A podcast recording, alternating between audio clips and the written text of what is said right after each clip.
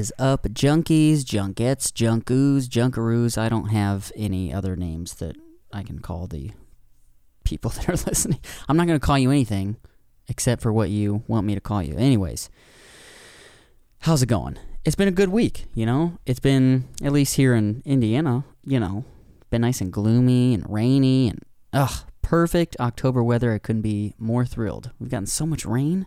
I love it. Kit, Kitty's not a huge fan of the rain. He's actually looking at the window right now, kind of nervously. I don't really know what he's afraid of. Well, I know what he's afraid of. He's afraid of thunder, but not thunder butts. Thunder, anyways. But yeah. So yeah. Um. So this week I come to you with a very special guest, a, a, a band that is very near and dear to my heart. A band that I found last year during quarantine they put out a single called wayfinder and it i'm gonna be honest it like it changed it changed me. Because i was like oh bro there is still good music being made out and about these here uh, midwestern parts. Kitty listen i can't have you jumping in my lap while i'm trying to talk okay? You got claws. If you scratch me i'm gonna yelp. No you can't get on the computer. Get down. Jesus cat owners, I know you understand what just happened right there. Um, so yeah, this band is called The Thought Life, um, and I'm really excited. I finally got around to them. I was nervous for a while, as you'll hear in the interview, that uh, I thought they disbanded because their socials just like went dead for a while, and I was like, oh no, but lo and behold, as you'll hear, they are still alive and kicking. So I'm pretty stoked about that.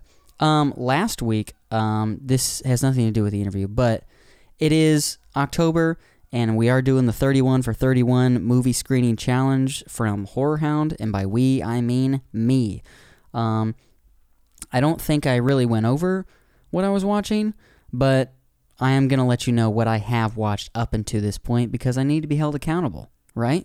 I say I'm going to do something, I need people to, hey, you did say you were going to do this. So, um, for the first, watch a movie with a pumpkin witch or skeleton on the cover. Kiki's Delivery Service. Not the witch you're thinking of, but she is indeed, in fact, a witch. October 2nd, watch a horror film that starts with the letter M. I watched that new film, Malignant. It was fine. it was fine, okay? It's horror movies don't really scare me. I'm more of a thriller kind of guy. Like those. How did I put this the other day? Horror movie does for others what thriller movies do for me. I, my anxiety for needing to know what's happening um, only gets ignited in thriller movies. Horror movies, for the most part, I see I know what's coming. I know how the the the story's laid out. They're all pretty they're all relatively the same. And I hate to say that as a huge fan of horror, but you know, the truth is what the truth is, okay? So we all we're all aware that horror movies aren't that great. Um, there have been a few that have surprised me. Uh, Midsommar, that shit had me my jaw on the floor. I'm pretty sure Nick took a picture. Not no, it wasn't Midsommar. It was Hereditary. Nick took a picture of the scene where we all get thrown for a you know a loop or whatever. Um, Uh, where was I? Oh, October 3rd. Nobody Can Hear You Scream. Select a horror film set in space. I chose the movie Sputnik. Oh, Chris, it doesn't take place in space. I don't care, okay? They were in space at one point in that movie, okay? Sure, it was the beginning. Sure, the rest of the movie is spent during, spent on Earth, but I don't care, okay? I've already watched all the good horror movie, space horror movies. I've seen all the aliens. I've seen Prometheus. I've seen Event Horizon. I've seen uh Sunshine or whatever the fuck that movie's called. I have seen them all, okay? And by all I only mean like from 2001 to now, okay? Anything prior to that, it's just too old, okay? I'm not saying the story's bad. I'm just saying that I can't get lost in the story's visuals because it looks like everything's made out of paper mache. I know that sounds super judgy, okay? I get it. But that's just it's just how my brain works. I can't get lost in the cinematic adventure that is a film if I don't believe the surroundings of the characters in the film, okay? So I know I'm probably going to catch a lot of flack for that, but it's fine, okay? Um let me see. October 4th, They Always Come Back. Watch a horror remake. Um, I personally watched Red Dragon. Didn't know that was a remake, but it is a remake. Apparently, there was a film in the 80s called Manhunt, which is the same story as uh, Red Dragon. Apparently, they were going to name it Red Dragon, but they didn't want to do that because they thought everyone would think it was a kung fu movie. So, um, yeah, Red Dragon was pretty good. Uh, love me some Anthony Hopkins. October 5th, still missing theaters. Watch a movie you remember seeing in the theater. I watched Invisible Man, the new one. Great. It was so good. Uh, again, I don't know if I'd call that a horror movie, more of a thriller. But I'm gonna, I'm gonna, I'm gonna say it. I think thriller and horror movies are essentially kind of the same thing because I feel like they're both scary, right? To be th- a thriller movie is supposed to be like suspenseful and kind of like scary. That's fine, right? Horror, whatever. Um, October 6th, pick any horror film starring Vincent Price.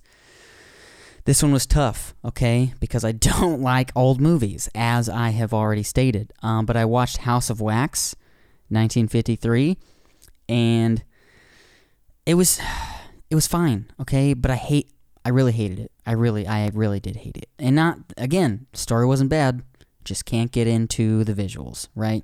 and watching them fake fight, they're just they just weren't good at it then, okay? They just weren't good at it, and that's that's fine.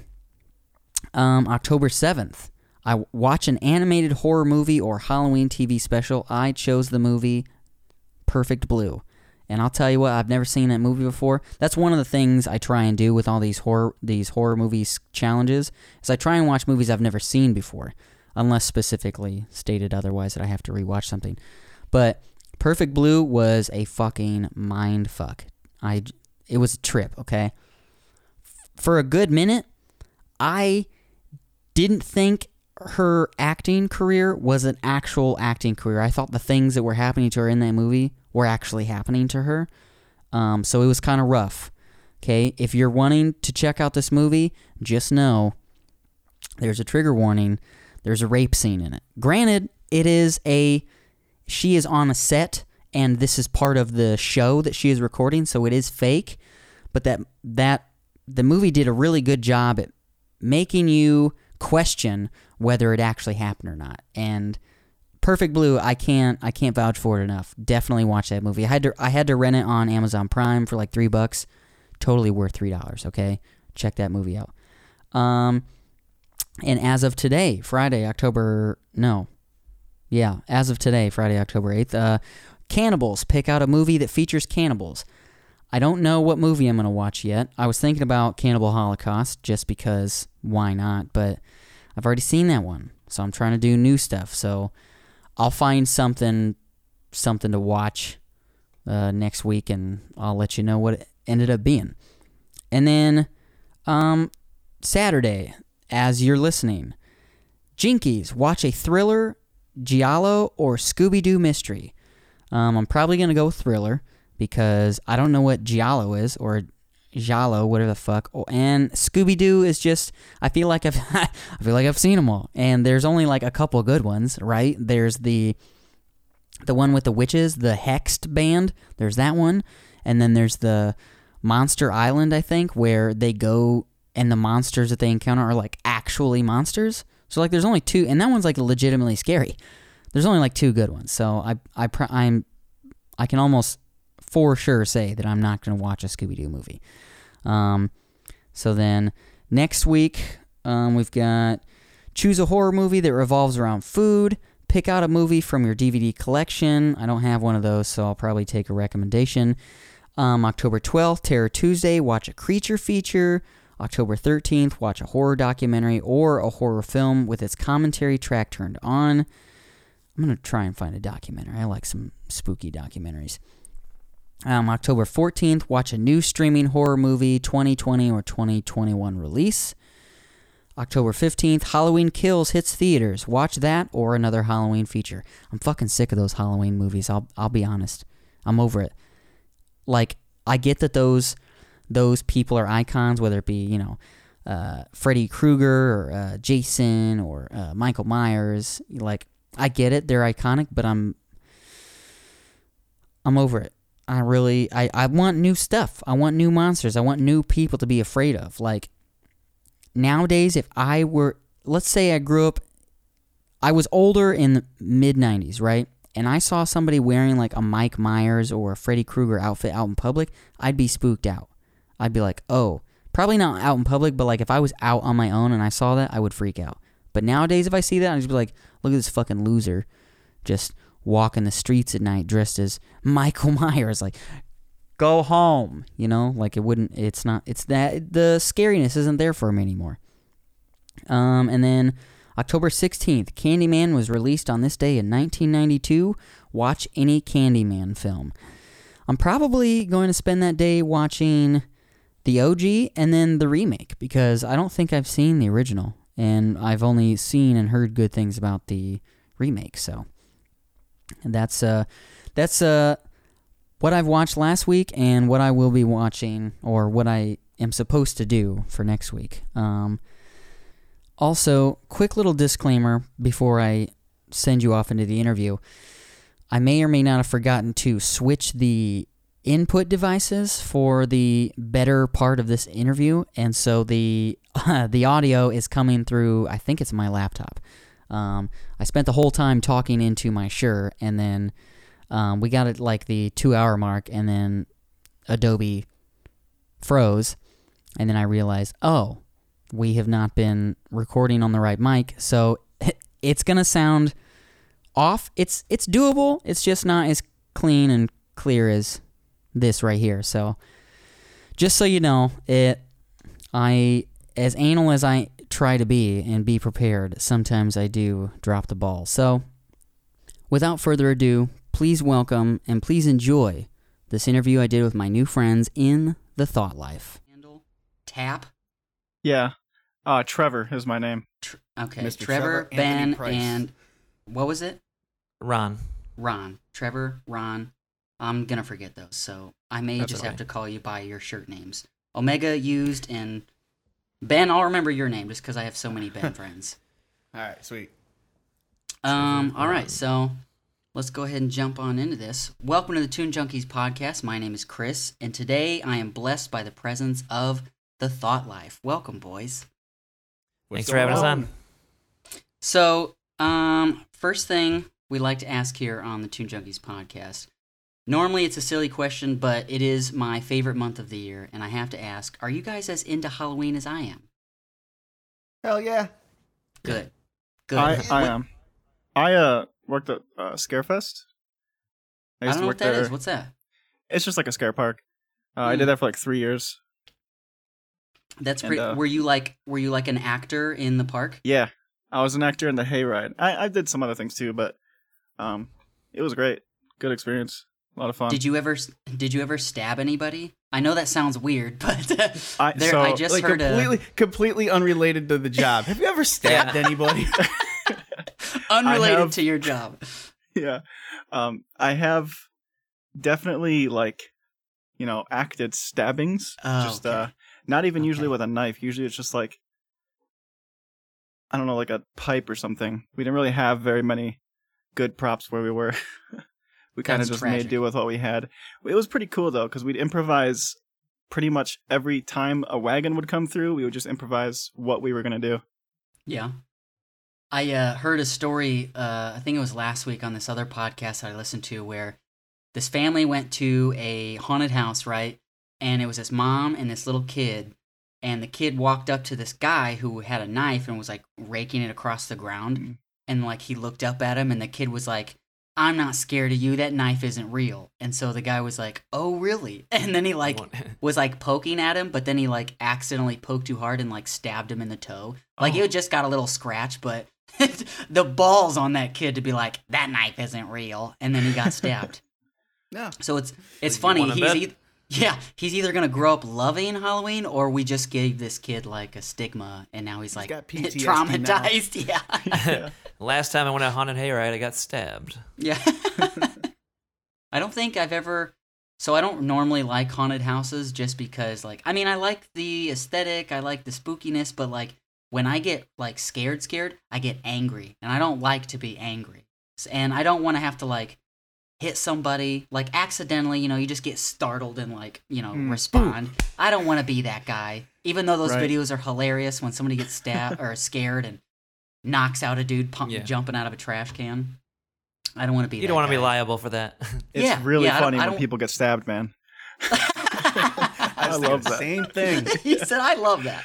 I now love is the now is the month to enjoy to appreciate it. Yeah. All right. So that's not actually the first question we like to ask here. That's just more for me. But the first question we actually like to ask here on the Tune Junkies podcast is, "What was your first experience with live music? Not necessarily performing, but like being out in the crowd." Uh, for myself, I we used to have a, a pretty decent Metro Detroit hall show scene, like a hmm local local band scene, and um, I just say one of the first bands I, I saw was uh, based on true story with From Here and Out, which Nice. uh, was was a band. I don't know if you know who, who these bands are, but uh, uh, Danny Stevens, who w- went on to be the singer of the audition. If you know the audition, Okay. so yeah, and th- there was a lot of lot of talent out there for the the local band scene at the time, and we kind of like had some something to look up to uh, with our early bands in Mhm. high school and whatnot, and uh, yeah, uh, that was just fun. And then my first actual concert I went to was Blink One Eighty Two, Taking Back Sunday, and The Used. So it was a pretty good Oh my lineup. gosh, nice. Yeah. Where was that at? That was, was at DTE for the, one of the 89X uh, birthday bashes. yeah, and what year was that? Oh man, uh, t- 2003, I think. Oh, that's that's So a, it's ri- that's a good era. So Blink was playing the self-titled stuff. Taking Back Mhm. Sunday was just starting to play Where We Want to Be, but they it was primarily Tell Your Friends stuff, and then the Used were just starting to play In Love and Death stuff, and it, but it was still primarily the first album. Yeah. Ah, man, I'm so jealous. I'm I'm mad that like I didn't start going to like concerts and festivals and like shows until like 2016, and I missed the entire primo era of the Used, and I'm so mad about it. I mean, I've seen the Used live, but I didn't get to see them like in Love and Death or you know the self-title. Oh Uh, yeah, Bert doesn't scream anymore, and I get it, but it makes me sad. right. He's got Jeph to do it now. Yeah. Now, my first show was Raffi. Raffi. You know- what the heck is a who Raffi Raffi? is? Uh-uh. Uh, he it's it's for like toddlers and three year olds and stuff like that. I think he's got a song called Banana Phone. Nah, Oh, that was my first live oh, okay. I was probably Raffi. four. He's always probably Yeah. four. So you got in early, huh? Yeah, Is that is No. that what inspired you to make start wanting to make Oh, music? Was banana that's phone? And stuff all I like want to do is just Banana Phone. I'm surprised it didn't wind up on the covers album you guys just did. You know, we've got another one coming after that. So Oh, might maybe I spoke too soon. I spoke too Yeah, soon. we got we got plenty of plenty of songs in the vault. We're just kind of releasing them here and there. Our there. next album's gonna be a children's album. Bro, Baby Shark took over the world. So okay, Right, they made uh, right. millions and millions of dollars off that track. So there might be. I keep seeing these like hacks on TikTok on how to make money, and it's like, bro, if you just write a children's book for like, you know, it's got twelve pages, one sentence per page, you can sell that thing for like eight dollars and make a million bucks. I'm like. Man, I kind of want to do that, but I also don't want people to be like, "Oh, you're that children's author, right?" But then you also say the F word on this podcast that you do. Like, I'm allowed to be two different people. I mean, money is money, man. That is true. Twenty dollars, is twenty dollars. I guess for me, it probably would have been church pretty early on before I was really even into music. And I mean, I didn't even understand. I, it was just like at that age, I, they just played music and it was, it didn't mean anything to me really. It was just Right. kind of there. I didn't really get into music until I was like 12, 13. So I was a little older. And uh, that's when it started becoming more of like a, a passion Right. when I started to actually delve into what music is and what you can do with it. and what were the bands that you were getting into when you were twelve and or thirteen? Uh, so I Don't was be embarrassed. it, It's more so at first it would have been probably like uh, a radio station, Magic 105.1. A lot of that okay. is what my grandma listened to. So for some, so I just ended up listening to a lot of that music. Is that then, like um, classic rock or is that top 40? What is that? Oh, it's uh I don't know. I guess it's from the Detroit area, so. Right. right. yeah, I'm from Indiana, so I'm What would I'm you the... Did you ever Ben, did you ever listen to Magic 105.1? Yeah, wasn't it just like top forty stuff? Pretty much. Yeah. It sounds familiar. I, I guess that's a good- place it. Yeah. It's just It's- like uh, it was all boring music. soft you know, just- rock, alternative stuff. Uh, you know, things that you expect. What Your year was? to. Uh, how old were you when you were? Uh, not how old were you? what year was it when you were 12 or 13? Uh, it would have been Quick math. quick Yeah, quick math, math. indeed of two thousand, like eight nine. Oh, okay. Oh, so So yeah, it would have been yeah alter- around there. Alternative, Maybe mu- 2007. Maroon Five and uh, yeah Kelly Maroon. Clarkson. yeah. And, bro, But see, I, the thing- I stand for- firm on my stance that Maroon 5's first album, "Songs About Jane," is a good album. I like that album a lot. But then they It's just great. got they got so into the top 40 money that it just kind of like I know bands are allowed to evolve and you're allowed to do that thing, but god damn it, I want another "Songs About Jane" album, Maroon 5. I agree, but at the same time, I also love their second album. I did see him twice that year, though. It was awesome. In 2003? Um, whatever the year that second album came out. Oh in. my gosh. Are they are they great live though? amazing. Ah, damn it. I want I want to not like Maroon 5, but every Was that- I is that- just keep keep hearing good things.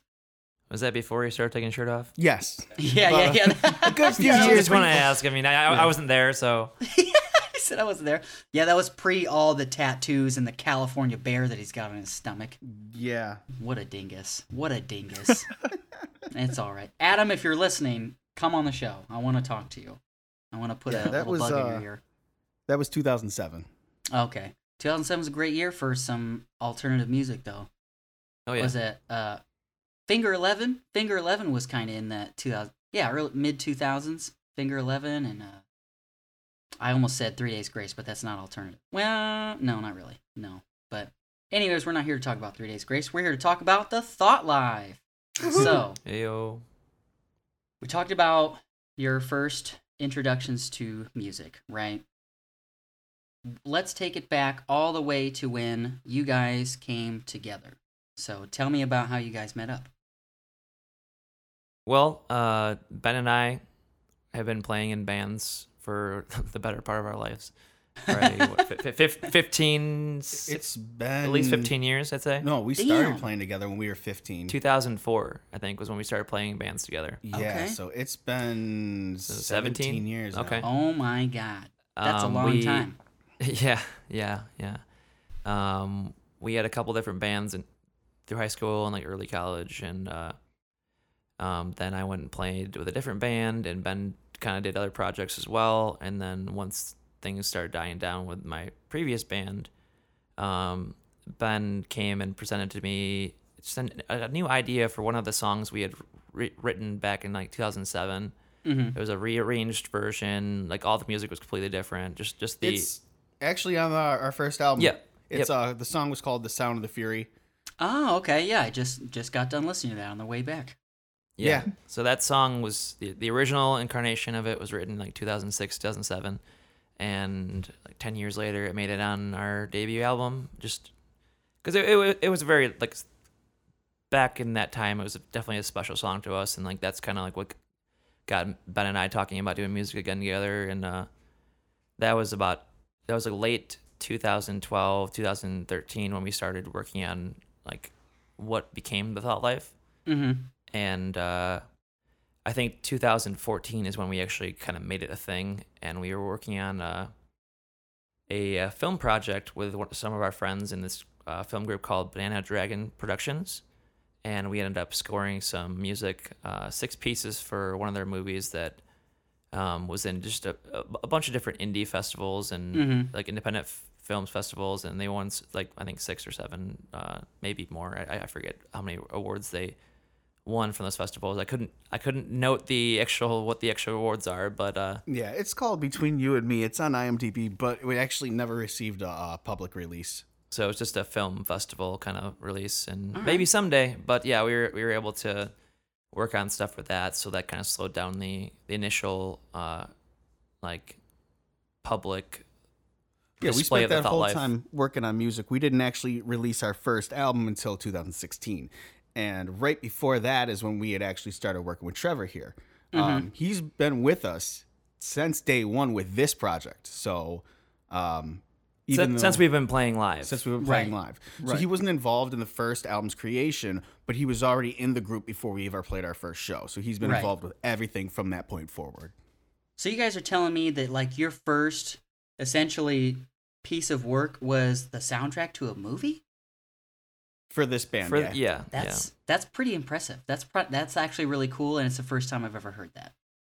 So Oh, yeah, that's was- really it was- cool. It was, it Is was there pretty any way- awesome. Is there any way I can watch this movie so I can listen to your guys' scores and pieces, and compositions? Unfortunately, like I No? said, it was. I could probably send it to you personally, but um, Okay, there we go. unfortunately, yeah, like I said, it never got picked up for uh, publishing, so it was never publicly distributed. Yeah, distribution. Yeah. Tragic. Uh, well, may- maybe someday, maybe someday, you know, we, we don't hope, but yeah, it, it was really cool. Like, uh, I, it was one of my coworkers I worked at, um, uh, at a movie theater, and actually still work in that same chain. But uh, um, he was working on a film, and I was working on the Thought Life with Ben, and we Mhm. just uh, we're kind of just showing each other what we're working on, and we got we're getting super psyched, just like thinking about all the stuff we were doing, and like we kind of just helped elevate each other with uh, just kind of just being motivated, and, and it was really Mhm. an awesome experience, just bouncing off our the stuff we're working on with the stuff that he was doing on with the, with the film, and like he would send us over scenes from the movie, just and we would just write to it, and then like we, it was just really a, a very you know just a it's a great experience, uh, and, and I really enjoyed it, and I would love to do that in the future with other films. So if anyone's listening, we'll, we'll score your music, music for We'll your movie. your music. Yeah, we totally will. So that's like that to me that's really interesting because it's not it's not one of those situations like I would assume most songwriting things are. It's like something happens, it kind of sparks something, you write a little bit about it down. You go and you send it to the band and you guys work on it together. Here you're given essentially a premise. Here's the scene and then you as individuals have to like take that in and then regurgitate like what is the feeling and how do I make music for this moment in particular. Mhm. I think that's really Yeah. interesting.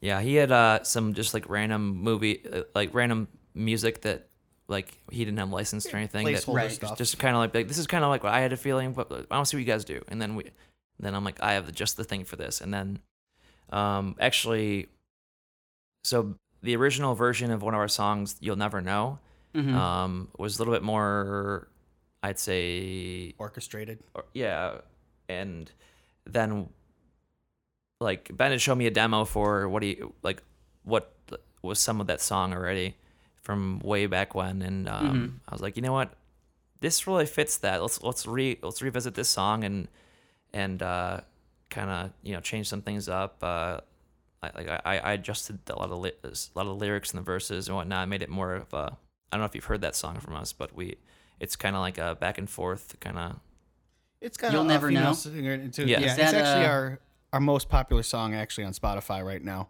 Is that um, change? has Is that on for Change of Hearts?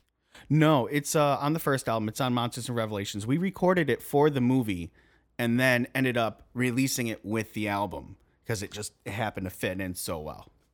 Mm, that's actually the next song that was to be played on my queue. I went to a Okay. record, a local, like a record. What do they call it? I don't know. A record. I can't believe I'm losing the words. Store? No. so it's like a record uh, show. So a bunch of people come from all over and they rent out this like um hotel essentially, like the the Like convention, convention? hall. Yeah, yeah, yeah. And then they set up their tables and you go and look through. So as I was driving there and walking through and coming back, I was listening to your guys' music. And I Oh, awesome. the last song I got to before we started was The Sound and the Fury. So a lot of the inspiration for well, from the movie, you guys took a lot of that and tweaked it for Monsters and Revelations? No, just the one song really. Oh, but we were one. working on Okay. both projects simultaneously, Ah, so that so slowed little us bit of- down for a while. Okay. Um, because we were because it took us about four years to complete both that soundtrack and the first album. Yeah. Because we were working on both things at the same time. and it was Right. all new and we like th- there's a bunch of stuff that even to this day we haven't released that we have been working on just because we just have like, tons of archived music that we're just uh, like maybe this song will be good down the road, but not Mhm. not right now. And and, and um, we we do a lot of things with just the different concepts of what, what the songs are entailing and kind of like try to tell a story with with the music itself. So like Mm-hmm. Um, that's leads to a reason like why we have some stuff that we've written around that time period that hasn't even come out yet that we just kind of plan for the future and um but yeah that was a that was an awesome experience doing that and we definitely like get love to dipping our toes into like you know just uh scoring music Mm-hmm. That's uh, And- s- ow. yeah my shoulders popped. Um, I think that's that was one of the things I also found very interesting about your guys' style is that it's not just guitar, drums, and bass and vocals. Like you guys actually compose. Like there's piano pieces and like orchestral like elements to it. Is that something you guys like went to school with, or are you just that good at like instrumentation that you're like, hey, this would fit really well into here? A lot of that, especially with the newest stuff, we got to credit to Trevor. yeah Trevor, good job, good job, buddy. you killed it. I, most of my experience for writing, uh, really just I got super motivated when I was younger from my brother because he played guitar, made me want to play guitar, and from there I just got super motivated to keep playing. I wanted to be better than him, so I just kept trying to get better, and then eventually I Spite just is a great motivator. it was Yeah. the best motivator. Without that, I definitely would have continued playing guitar. It was it was great. And then over time, I realized there's this thing called music theory, and I was like, oh wait, there's a way that there's like little rules that you can kind of follow to help you write music, and I Mhm. thought that was really interesting. So that kind of started my journey of learning music theory, and then from there, I mean, I just kept learning. Eventually, I started teaching music, and it helped me a lot with writing and composing, especially. And uh, that's something that, especially recently, I've more and more gotten into is orchestration and composing. So it's been a, a really cool journey. Did you go to school for uh, composing or music theory, whatever? I did not. It was no, all just you're Google. just self-taught. Yeah, good old Google. Good old Google. Google, Good YouTube, old Google. and messing around and with the piano. actually, That's and actually going that's back really to like, impressive. oh sorry, You're Just good. saying, going back to how we started, uh, actually the way me and Trevor met was because we were both teaching at the same music studio at the same time. No way. Right. Yeah, he was teaching advanced piano. I was teaching vocals. We had a shared student. Uh, shout out to Matt. we started no, no. hanging out. No, Matt wasn't it even Matt? a student of mine. Oh, he Matt? wasn't. No, Matt saw me playing guitar in the lobby one time, and he just came up to me and started talking to me. And then I was like, and and then he was like, "Hey, can you teach me guitar?" And I was like, "Sure." And then through him, and also with you know Ben, we all kind of just ended up having a little. We went to a concert, and it, we just kind of just bonded a little bit and became all friends, and it was kind of history from there. Concerts will do that. I hear it forms quite the bond. It's was a almost like you can't escape. you hear though It's a Steve Joe- Vai concert. No, When Joe Satriani. Or was it Joe, Satriani? Okay. Yeah. Joe Satriani. Oh, you guys saw Joe Satriani? yeah. Was that the nice? I've got a Satriani record, uh, "Surfing with the Alien." I think Yep. that's the only one I got. Yep. Hell yeah. Um. So then, that's self-taught. That's that's really amazing. And so I have to ask this. You mentioned music theory, and there's only one person that comes to mind when I think about or when I hear someone talking about music theory, and that's John Mayer. What are your Oh, feelings okay. on John Mayer? I'm not gonna lie, I haven't listened to much John Mayer. It it's You're- like it's okay, not wait. it's not that I it's not that I don't like his stuff. It's just that Mhm. I especially during my teaching career, I never had time to really listen to everything I wanted to listen to because a lot of it Right. was what does this person want to learn? What does this person want to learn? Oh, I got to spend oh, you know a week learning the song because it's highly difficult, you know. So it, it ends up taking a lot of my time to just listen to other music. And not a lot of people, especially where I was teaching, would want to learn John Mayer. It wasn't uh, very you know, common. I think that's I think that's across the board, man. I think not many people want to learn John Mayer, which is a travesty because that man can play guitar like no one else. yes, I agree. Ah. I agree. Ah, yeah. But yeah, I I I stand for John Mayer, so if I can ever bring him up, I always try and sneak in. Hey, what do you think about John Mayer? I, I love Nice. everything that I've heard from him. I love. I'll say that. All right, good. Then we can move on with the interview. That that that, that question is also kind of rigged because if you're like, I don't have "Fuck to hang John up on you guys like, now. "Oh." Well, this call is over. Disconnect. Yeah. well, guys, it looks like my computer's acting up. I don't think this interview is going to be able to continue. no, that's not it. Um, so now I'm lost. So we started with um first album was uh Monsters and Revelations. Earlier you said something about uh concept and I was trying to do some googling and see if I could find anything other than your guys' music out on the internet. And I did find somebody talking about you on Reddit. They were definitely talking about Monsters Revelations. They were saying that they they were talking about how they could see a lot of influence from like Deer Hunter and Yep. how that uh the and then I was wondering is Monsters and Revelations a concept album of some sort just because uh it seems like the the emotional premise throughout most of it is relatively within the same lane. Uh, the answer is yes to an extent. It's loosely Okay. a concept album. Um, there's right, right. multiple That's what I was layers to expecting, but Yeah, yeah. There's m- multiple layers to it, and uh, it's arranged um, in a certain way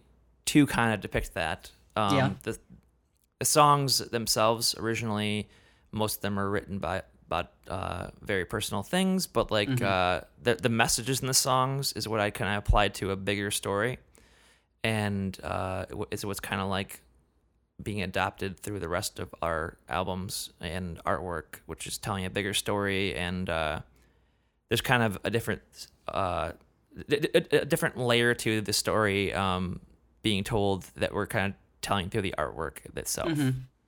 okay. So yes, yes and no, but yeah, yeah, it it's not like a like classic concept Right. album, you know, the traditional. full fledged. Yeah, this- this this is not a this black and album white is story. about monsters. Yeah. right. Or Mothman. Yeah. It'd be a lot cooler if the album was about Mothman, but you have plenty of time to do a Mothman concept album. it's coming. Yeah, but We got child children's album next, and then the Mothman album. That's Bro, you're gonna sell a million right records. you're gonna have Yeah. such a diverse crowd. we'll we'll find a way to make that work with our with our story and concepts and stuff. there Just we go. Somewhere in there. So another another question I I I didn't write my notes out in order, so I just kind of gave up on them. Uh, one of the questions I always am super curious on is where do bands get their names from? Where does the thought life come from? Um, kind of where the lyrics kind of were like um the lyrics of the, in the songs are um for, for, for primarily primarily from me um Ron's the head lyricist.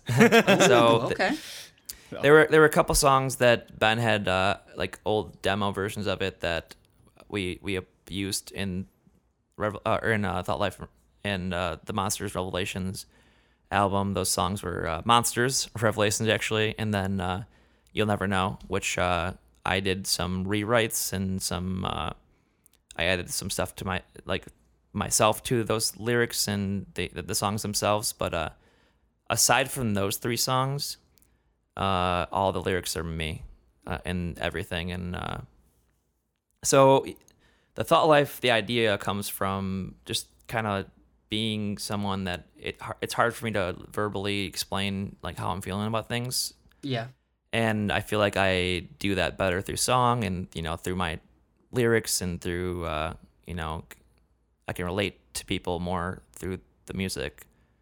And so that kind of was uh, the idea of it, and the the actual term thought life. Um, there is this this EP that came out from the band called Emery. I don't know if you ever listen to Emery. Mhm. There's a song called Thought Life, and I loved just like just those words combined, and I just it, it, has nothing to do with that song, but I just loved that word right. and it also kind of explains how I feel, where it's just kind of like uh, all these songs are this, these unsent, un, un like um, unsaid things from my head. You know, just you're living in your thoughts, and then uh, I remember uh, one night I was ta- we, we we were going back and forth about band names, and we were almost settling on something else, and then I was just kind of The Unsent was Yeah. the original idea. The which unsent. ki- Yes. which kind of like the it's like unsent letters kind of things. Right. Like that was kind of the idea. But then like we t- some people we, we were kind of testing it, like you know testing the the vibe with just some of our friends. And like we found that we had to explain it more than Yeah. anything to anybody. Like it, which kind of made it more difficult. And then one day I was talking to um, our really close friend Eddie, who is uh, does a lot of the back end um, in the business side of the Thought Life, Mm-hmm. and uh, I just was like, "Here's one idea that I had. I just I don't know. I'm not, I'm not sure if I like it.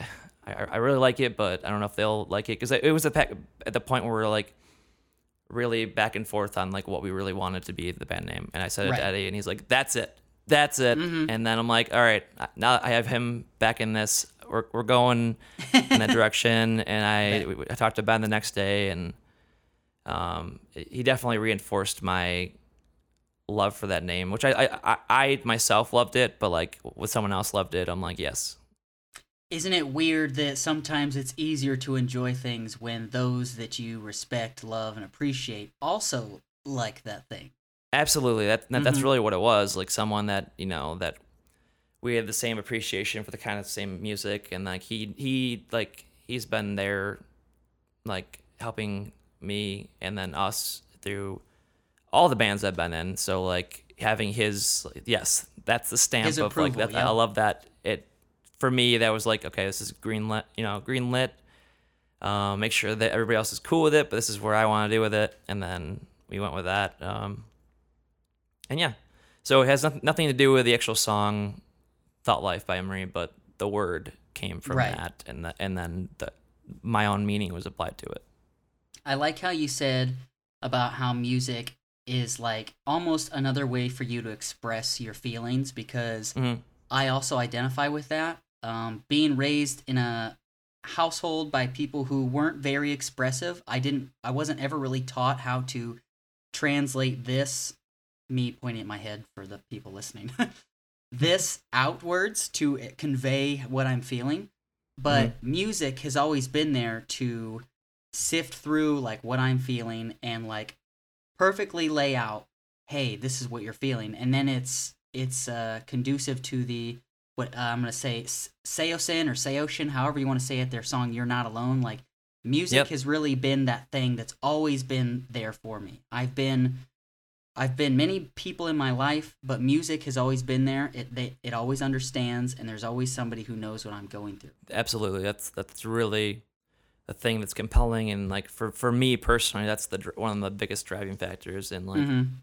I think for the entire band, that's probably our biggest thing is having a shared emotion and connection between us and the listeners. You know, it's that Mhm. connection of we're feeling the same things. This is how we can express it.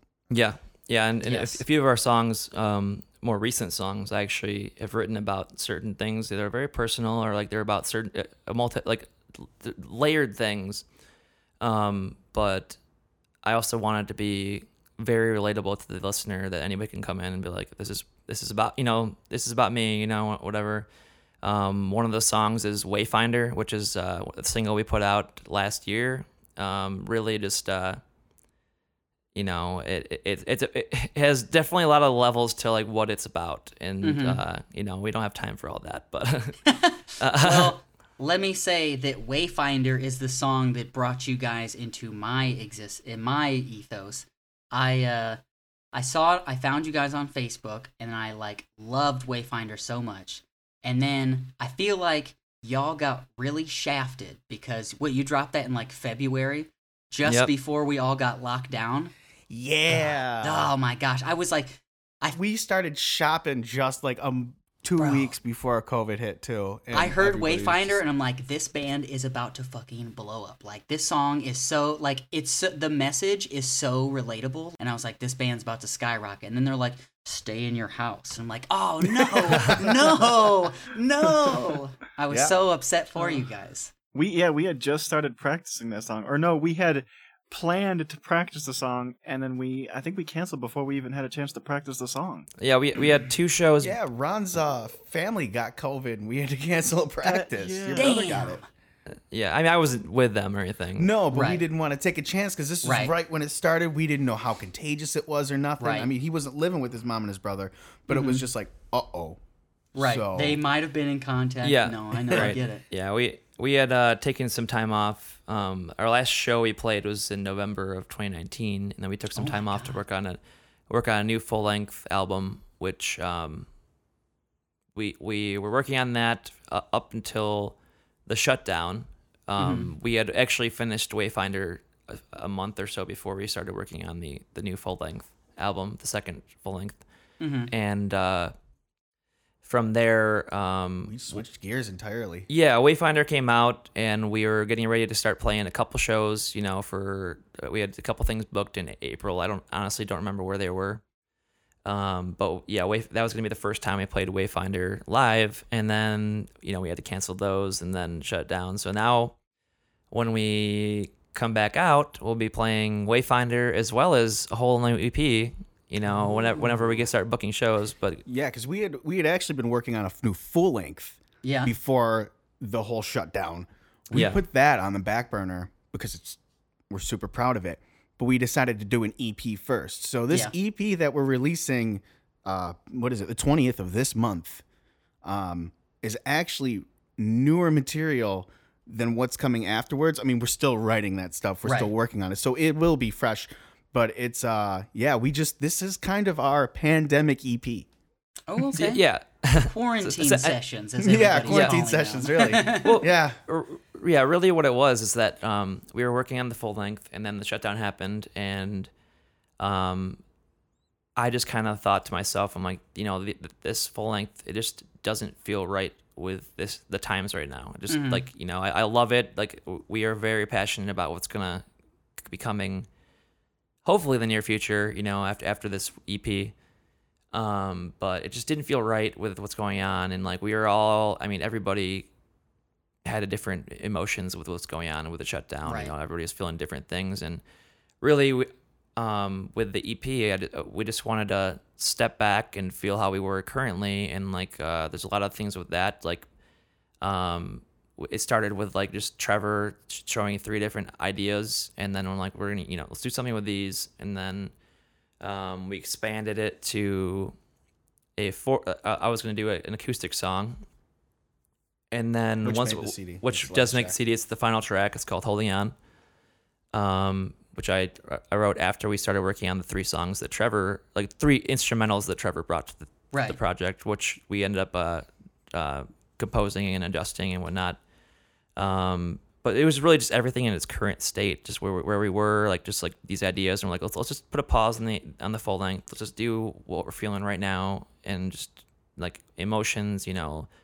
Um, the yeah, all the lyrics are very reflective of like what was going on during the shutdown, as well as like how we were just feeling it, it just in in life in general. It doesn't have to be anything, you know, um, about like you know, just you know, it, it just really just kind of like we just dove deep into like how we were feeling internally, and that's that's really how I feel about the song, all these songs on this new uh, full length or sorry EP that's coming out on the twentieth of October called Wander, which it, it says it itself. We just kind of just explored different things and where we where we are with, as musicians and um, ourselves as people, really, in that s- in, in that uh, uh, EP, and uh, I'm really excited about it. Like it, it's yeah, not not to discredit Wander, but like what, what Ben said is just like you know, um, we're very excited for the full length to come after that as well, but uh, it just wasn't that the right time for it. So Right. we went and, worked on this, and uh, yeah, it, it, it we're uh, we're really happy about it, and uh,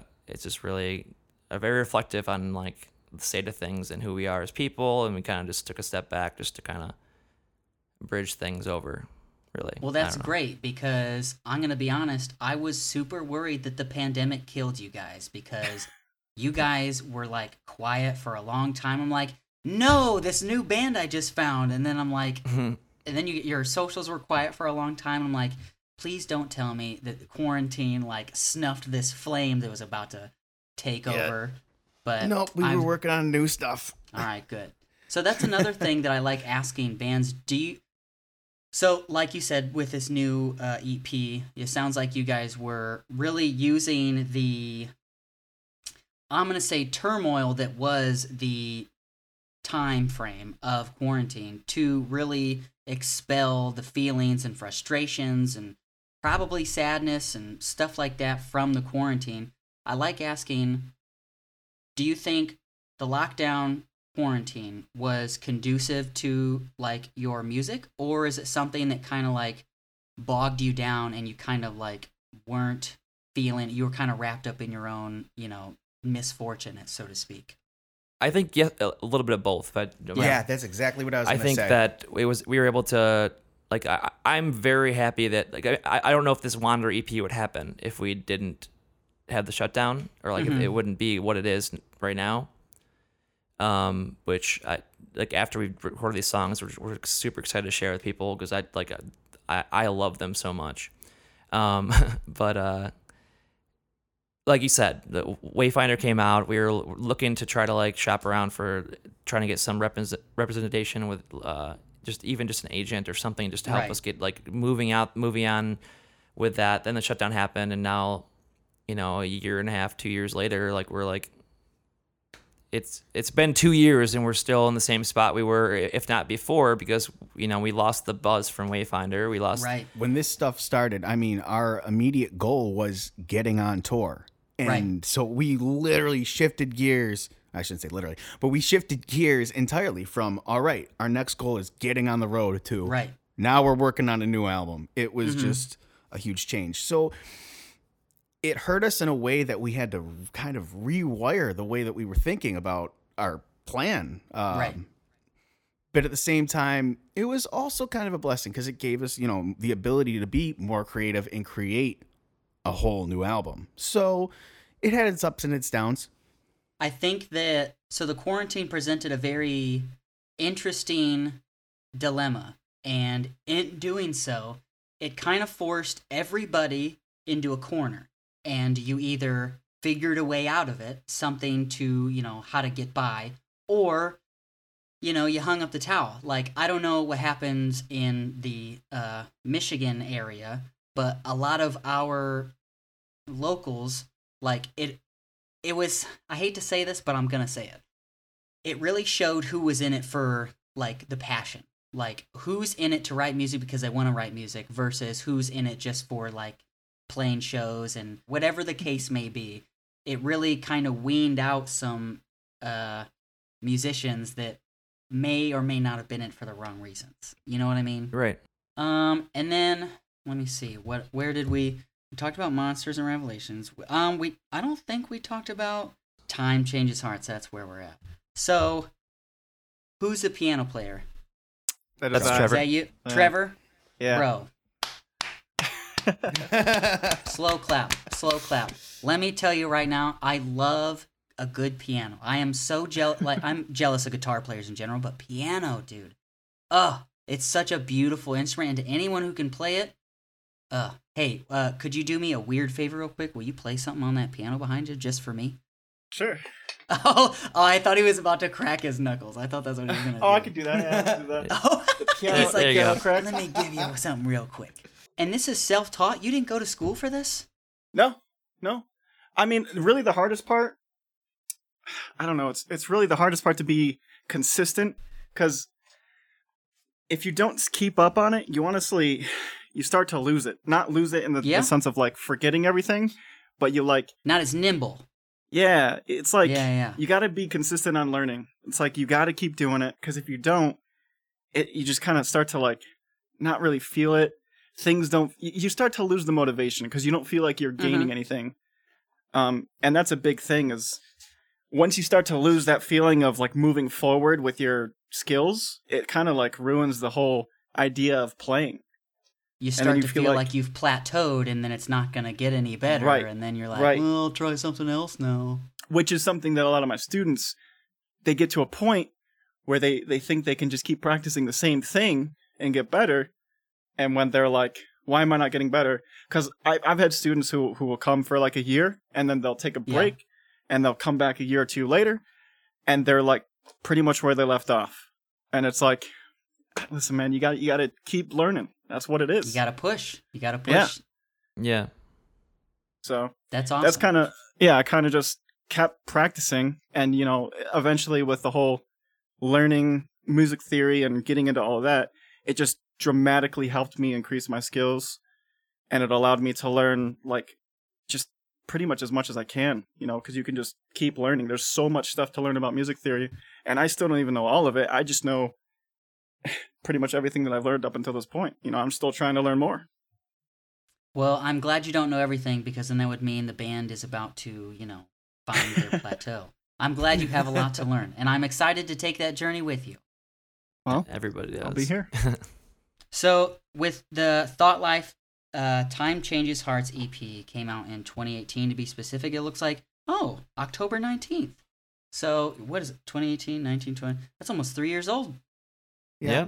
Yeah. Happy pre anniversary to your uh, EP. Fun little fact: uh, Monsters of Revelations came out on October 21st. Time Changes Hearts came out on October 19th, and our next album's coming out on October 20th. So, you guys So like, the- like October, huh?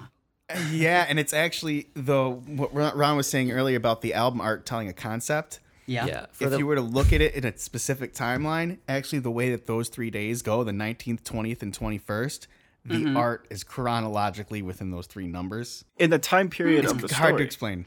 Yeah. So, the story. essentially. eh, Sorry, It's hard to explain. We don't talk about the story very much because it you know it's still evolving and like there's uh kind of ambiguous right now. yeah look I, I have a whole- whole thing mapped out with uh especially with the next uh full length and everything Mm-hmm.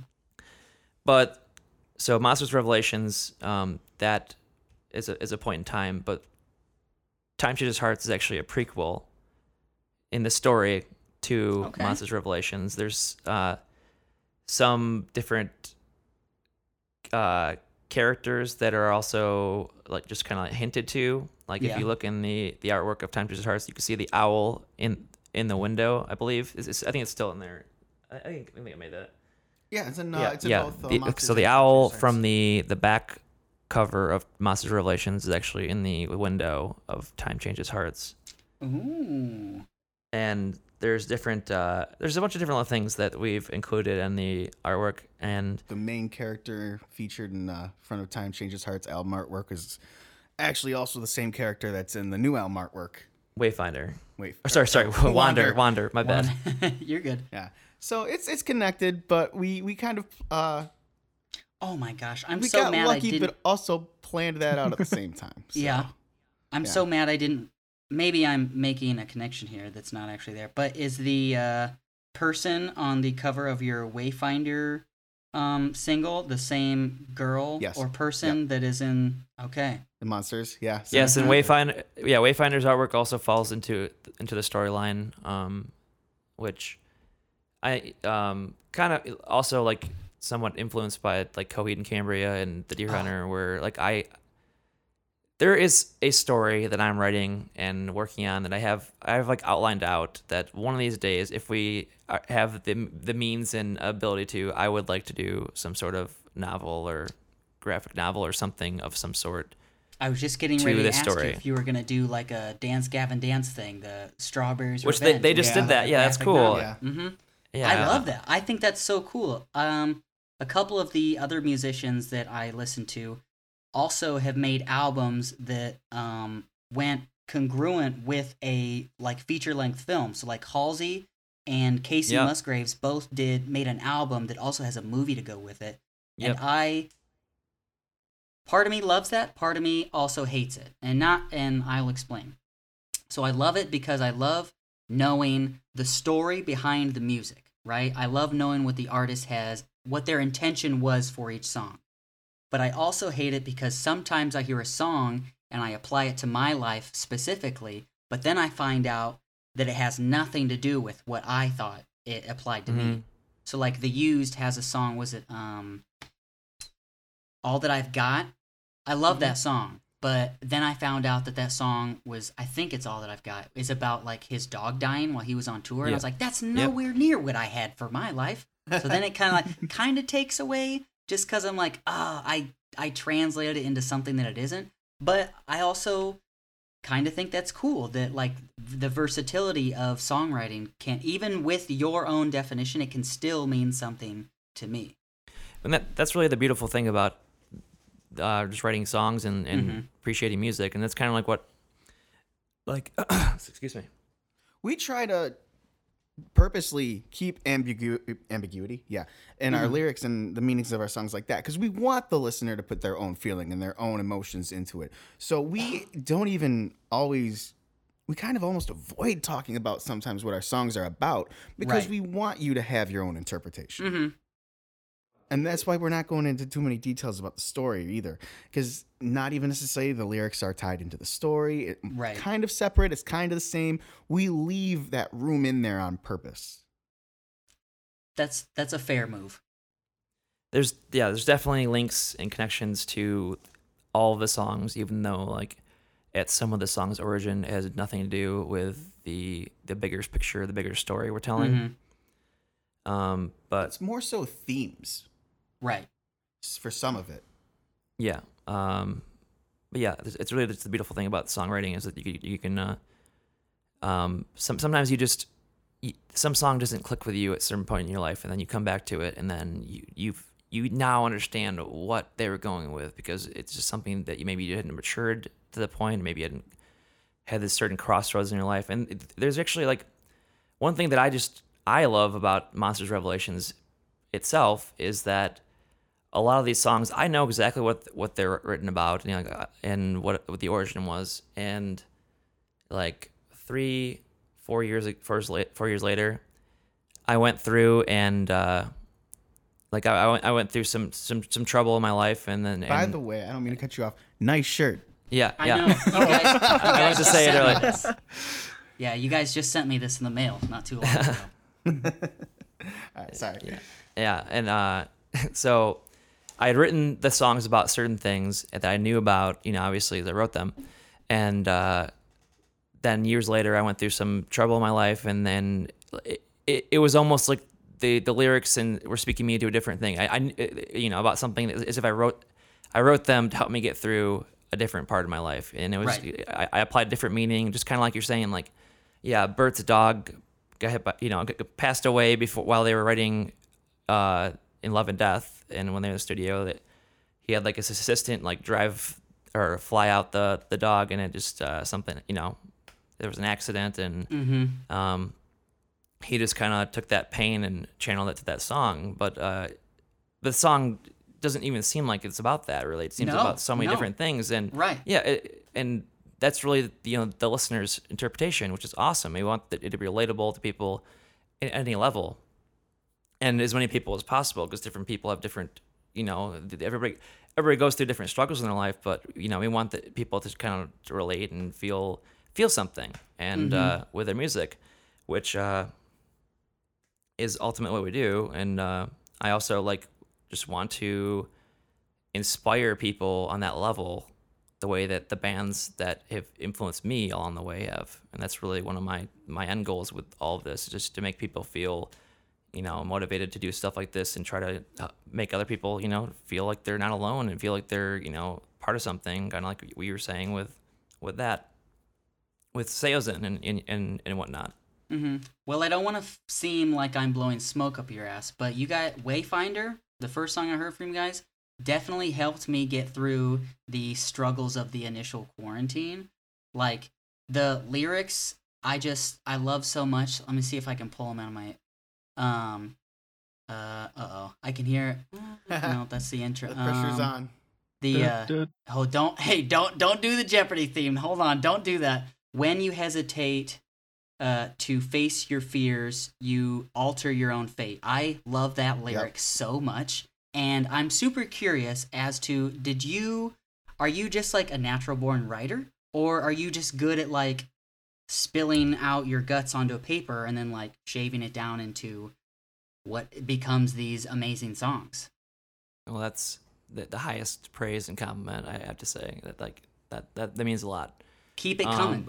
don't don't give up on me. Keep it coming. no no I I I I, I plan to Good. um yeah I, I i mean each song i have a different kind of different process um some of the songs they originate on me on acoustic guitar some of the songs uh, originate with like an idea that like trevor had in piano or something or or some stuff like we all we we, we write songs in different levels and different Right. ways and uh, sometimes i come up with a melody i like and then i just try to like find what I'm feeling exactly, and then it, it usually comes. But some sometimes I have to rewrite a song a bunch of times. But with the Wayfinder, I just literally Ben gave us a, like a, a musical idea about it, and this is actually one of the songs that um, I didn't really come up with a lot of the melodies. It was actually Ben.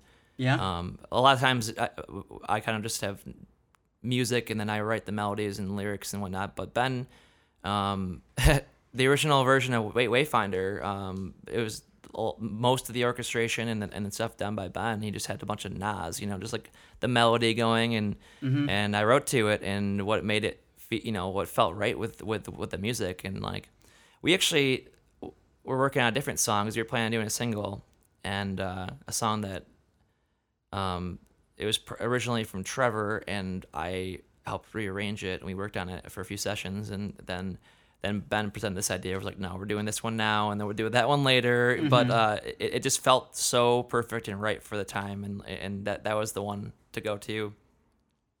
Because really, Wayfinder is like a whole package with that with the song. It has like ups and downs, um, and uh, it's not that long of a song. And like one of the best things about it is as soon as I li- I'm done listening to it, you know, I, I'm I'm I'm I'm not gonna be afraid to say that I'm a fan of like the music we do because this just makes me feel, you know. I would hope Yeah, but- you're a fan of your music. to some degree, we hate don't need it us to be now. So, Kanye I mean, some- level where yeah, you're listening no, to your own music right. in your car. I'll love myself like Kanye loves Kanye. yeah. yeah. But uh, at the end of the song, it just it, it, it, it just leaves you wanting more of that, really. Can you know, confirm. uh, Can confirm. Thank you. and yeah, it, it's just uh, I don't know. It just with the lyrics go, going back to the lyrics. Sorry, and get a little off track, but uh, um, I I just uh, try to just get into that place and uh, just f- try to explain what I'm feeling as best as possible. You know, it involves a lot of rewrites and whatnot, and until I I really feel like I've I've got you know achieved what I what I'm trying to say, but Mhm. uh, yeah. But when you do that, and like when you hear come out, and then a lot of the times for lyrics and stuff, I just don't show them anything until we're recording, and like I'll do my demos, but then like one.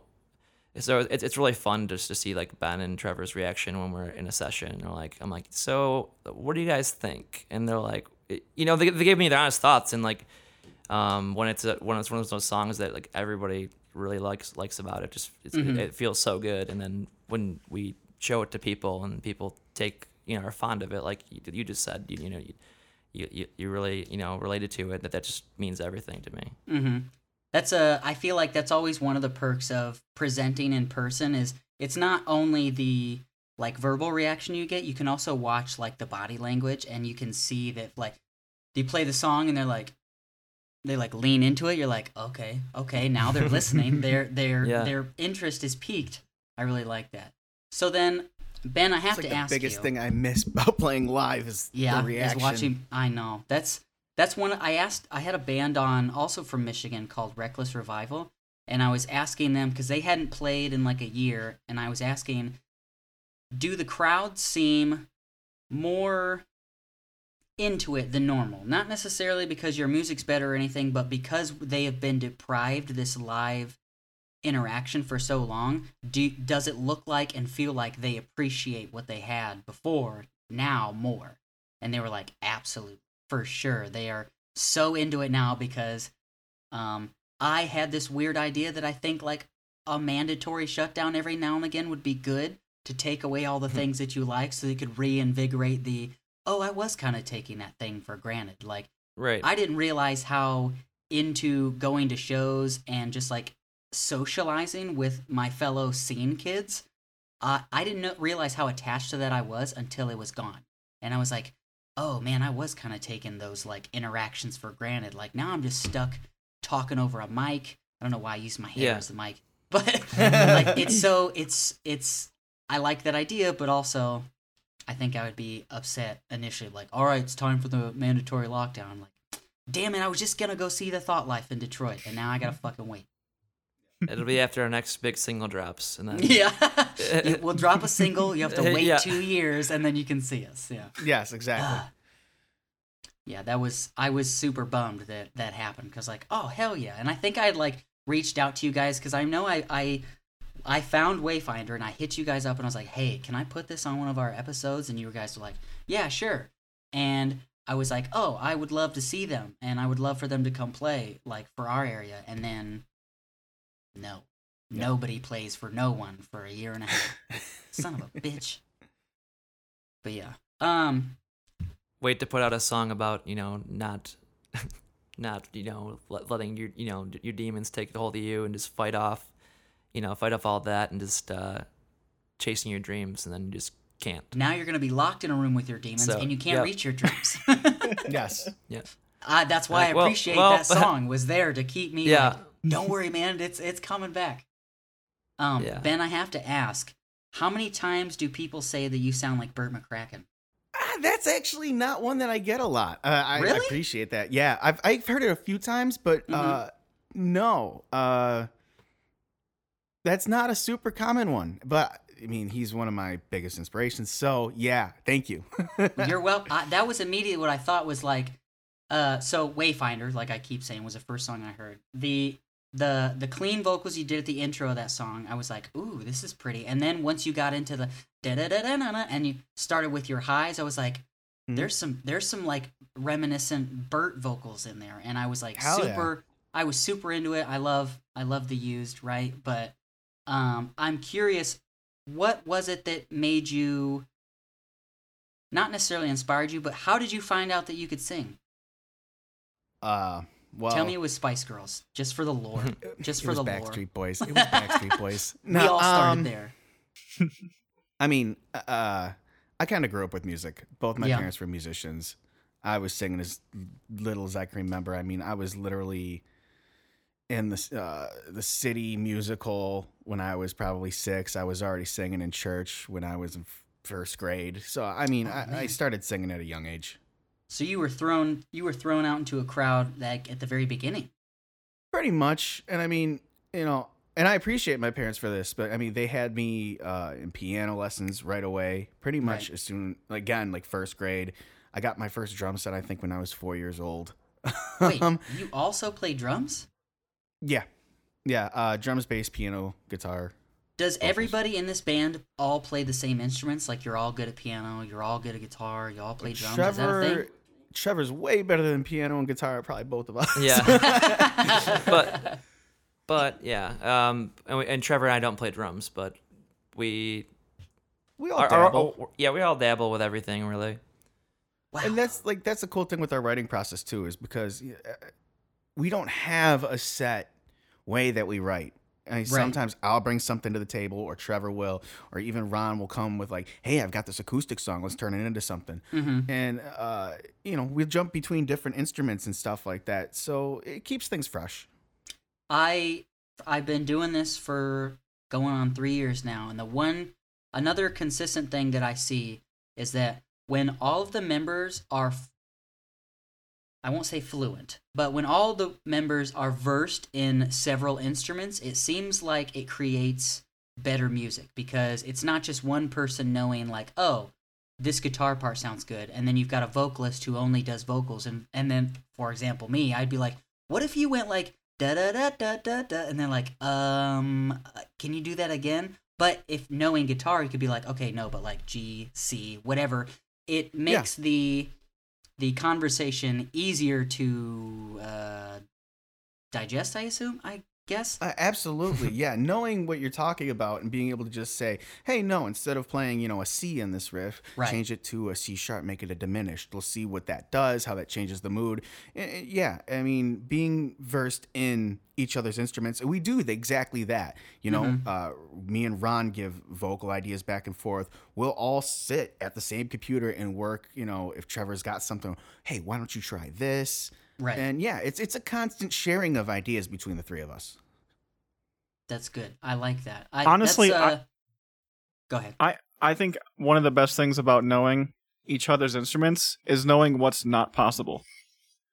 Because if you That's are trying to bring something to the table and you're telling somebody, "Can you do this?" and it's not even physically possible, that's already like a barrier you have to overcome, and it kind of can hinder the writing process. I feel like, but if you already know like what the capabilities of the person or the instrument are, then it dramatically helps. I feel like with the writing process. Right. Saves time and it all. Yeah, I can see that. Um. So then, what we got? Uh, I think we got up to Wayfinder. So I'm curious. Uh, the EP that you guys are releasing on, would you say October twentieth? Yes. Yes. October twentieth. Is that is Wayfinder kind of like a sample of what the EP is going to be, or is it uh like a conglomerate of several different styles? Well, actually, as we were saying before the pandemic, we were working on the next full length. So, if anything, Oh. Wayfinder is kind of a bridge to that album. You, you'll definitely still see that it's a bridge before the CP, Okay. but um, to me, it definitely leads into the next album quite well.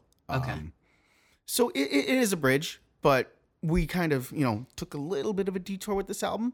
It's still our sound. It's still Right. us. Does the EP tie into the storyline? Oh yeah. It certainly does, and and that that's kind of what uh, what Ben was saying with the dates. Mm-hmm. Um, so originally, Time Changes Hearts was the prequel for Monster Revelations, and, Mhm. but actually, this one um, serves as a bridge to between the two of those. So it's in, Okay. in between Time Changes Hearts and Monsters Revelations, but it's also, in a sense, a prequel to our next full length, which is in my stories that I'm, I'm working on and um, that I have for like I have different drafts and whatnot of what Mhm. where I want to do with this. You know, we we have we have time. To, we don't, you know to, We've to got time. finalize We've got time. things. You know, make make make more sense of things. But It's uh, all a work in progress. um, yeah, so this is kind of like a bridge as well as a prequel to the next thing. And uh, uh, Wayfinder is something that's actually happening um, coherently probably, like with the latest in the plot right now.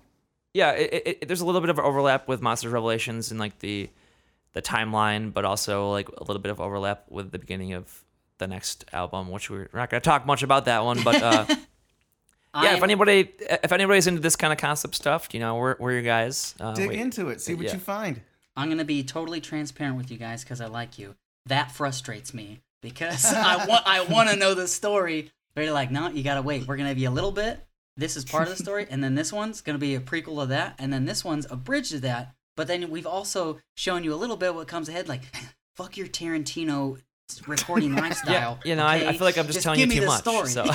Yeah, we, we've already said too much. yeah. We've already said, oh great, now Just- they're just- gonna, now just- they're gonna Take come to my of you house now. and We take care of you me. just know there's much more to come um, and m- many more things just in the works that's all You- we can well, really say I can't. I literally cannot wait. I'm like I just said. I'm irritated that now I know that there's like a big story that's behind it all, and I'm literally just gonna have to wait to piece it all together. that's it's like it's part of the fun forging right the it's part of the fun yeah, I guess, but I'm so high anxiety that I'm like, okay, well, what co- what happens next? But no. Do you guys have rules where you're not allowed to bring girlfriends into the into the space or what? You think we have girlfriends? No, just uh, no, Girlfriends. nothing like that. There's no time for that no no I, That's fine.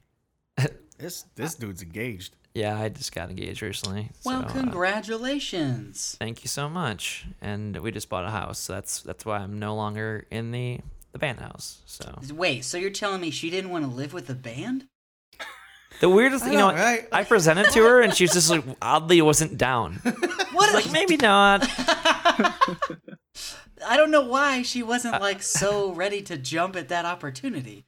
Tell me I can live with your bandmates and you. I was like, oh, Mm. like Trevor can take my room, and then we can just live uh, upstairs in the garage. You There know, go. just Bro. have a little.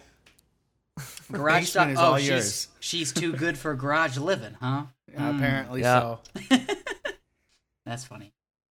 Oh man. Well, um. So yeah. then, let me see. Where are we at? We did Wayfinder. We talked about the upcoming album that's not actually supposed to be talked about. So that's fun. Um. the new uh volume two covers things coming out. Um. The.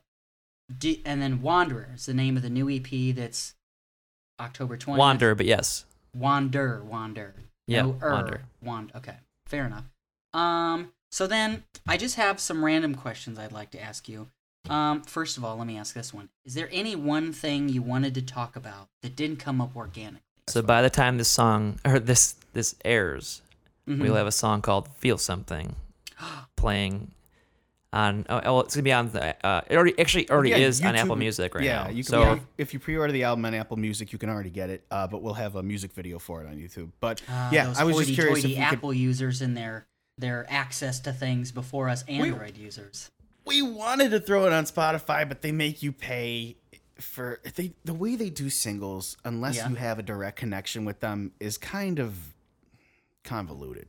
Yeah. Um, because with the way the ISRC codes, they don't just throw the songs right into the album after it releases, so you have to pay to release them as singles. But then it doesn't reorganize them for a whole year after the album comes out. And we didn't want to have multiples of the same song on our Right. on the platform, so we had to choose to just wait until the album came out for the uh, or for just go with platforms. technical difficulties. We had yeah, Right.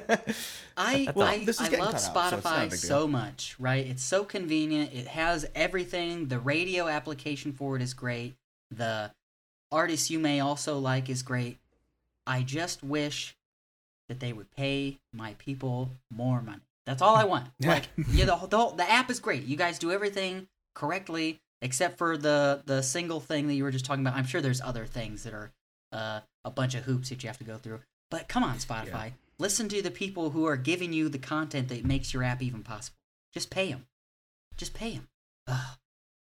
Well, Would be nice. um, so okay, so the organic thing we talked about that. Uh, tell me a little bit about the the the song, the "Feel Something" and the new music video. Well, um, it actually dives deep into just the idea of having different layers to different levels of uh, songs and uh, feelings, and uh, so it- it uh, the original like the, the original writer or I guess the the tentative so- song title used to be called Layers, which Mhm. um, We all know ogres kinda- have it- it- layers. exactly onions as well. what what about um, what the working title New Jam? New jam. Oh, yeah, yeah. New so- so originally, yeah. Trevor, Trevor originally, originally, this song.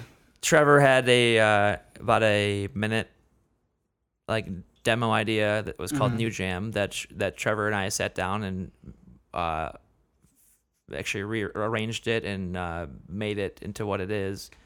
And so my working title with the lyrics was Layers, and um, but which the word layers is in the song, it's in the chorus as well as Mhm. feel something, and uh, um, Ben brought up how he just felt like feel something kind of like really just sat better with him and I and I and as soon as I thought about it I just I'm like you know I like that I like that too I like, I like them both and Direct. I and really yeah. like it. it's also a very um hot entree given the current climate. Like, you know, the Yeah. whole the emo thing is so big and popular now, and I can't believe it.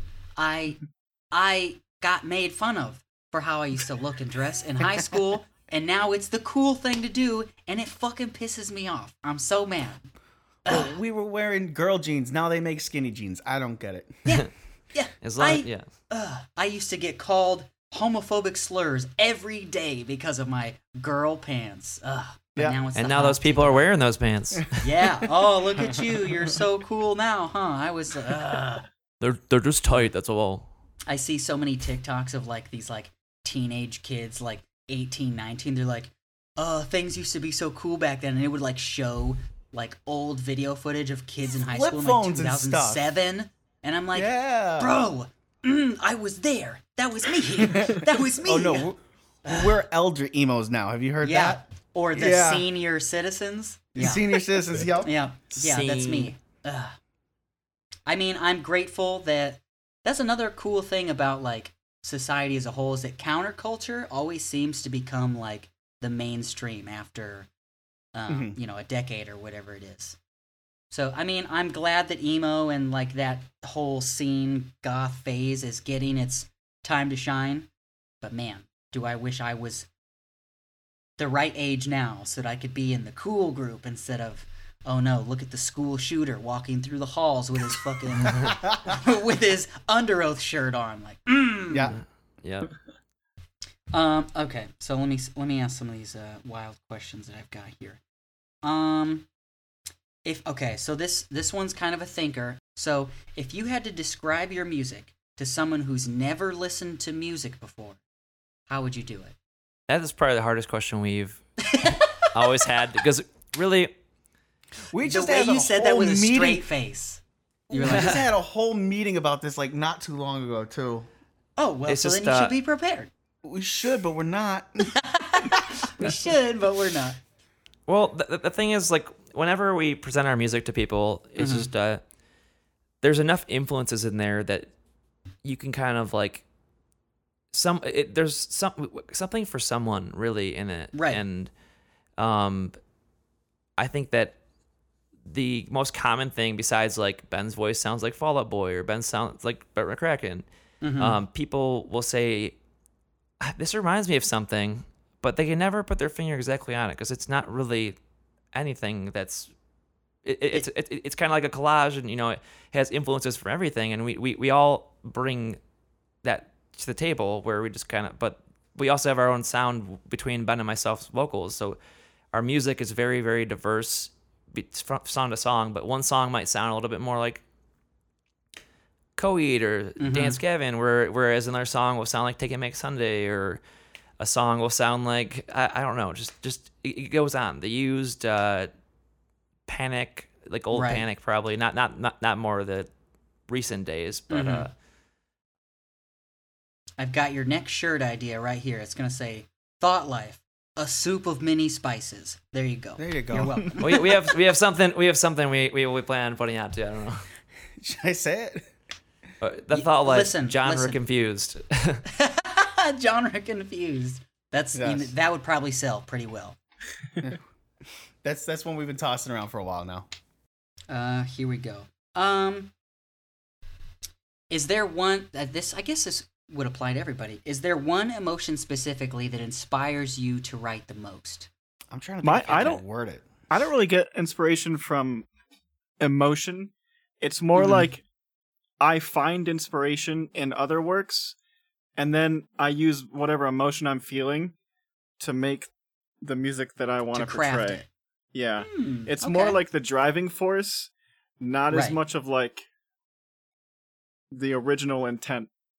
Right. So it's like a spark that starts your engine to make Right, music. right. Okay, that's fair. I I would say that a big compeller. I I guess if, I don't know if it's really just a a feeling, but just like or it, it is a feeling, but like the feeling you get when you're reflecting on things, when you're just w- Like looking back and like and look- stuff. Okay. yeah, just being like like should I have done this differently or you know, um, That's all very these choices of led, led to this. Well, come on, I mean, he it- said, "Come it- on, look at this shirt." what, what can you what can I what can I say? I'm wearing the used shirt right now. we're, you know, we're not an emo band or anything. No, no, of course not.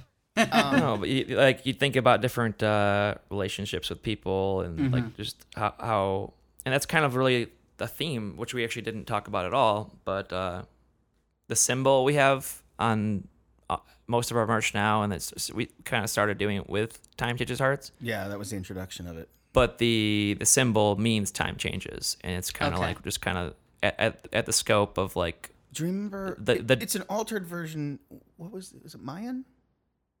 a dinkin a, a dinkrin Dinkin? Yeah, it's uh, it, it's kind of a symbol that, that like it, it was actually primarily used for like um sending messages on like quilts and like just sewing just different things like just like people would do it like based on like there's just a bunch of different symbols me- with different meanings and uh Is it an I, I think it's a Dinka tribe? it's an Yeah. african tribe yeah, Yeah, dink. Yeah, Dinka. Yeah. A, a, is it dinka or dinkra i thought it was Uh, uh, maybe not Uh, looks like meet the tallest people in Africa, the Dinka tribe. Yeah, I was curious about if your um, if that little insignia was like an hourglass or if it was like an altered like infinity symbol. I mean, I guess time that would kind of almost be the same thing. Hourglass. Yeah. so it is kind of like an Almost same thing. hourglass um Time changes. which kind of Nailed it. use that. And we and we altered that, and that's what what that really means. Um, and it's really like a lot of our songs, a lot of our themes are just like the you know reflecting on the changes in your life through Mhm. time, and like how how you know it's it's everything just keeps going. Everything you know, you have to keep it keep uh just uh reacting to everything. You know, just uh the, the- Got to evolve. yeah, exactly. Yeah, Wander really just kind of dives into that whole nother level. So I really hope that uh, anyone listening here just gives gives the whole album a spin and or the EP a spin. It's still an E- I guess Still an an album. album. Yeah, I will Um, bombard but, uh, everyone. Don't you Yes. do it. I will it. spread the Thank you. gospel of the thought life. Another question I like to ask um, is perfect world, you have access to any band, any person, alive or dead. If you had to piece together a perfect tour with the thought life, who are your other, let's go three bands? And you can Oh be the headliner. God. It's not about like a current can place we- in your ethos. It's Probably, we're probably all going to need different answers. that's cool. That's Because- cool. I like that. Yeah, we all have different inspiration. Um, I'm not going first. He said, All right. "Oh, I'm going first." Um, well, this tour would, would be very odd because it's very diverse, really. Mm-hmm. But it we would also like be awesome. shows. Yeah, and like our music, it's just very just very all over the place, really. Mhm.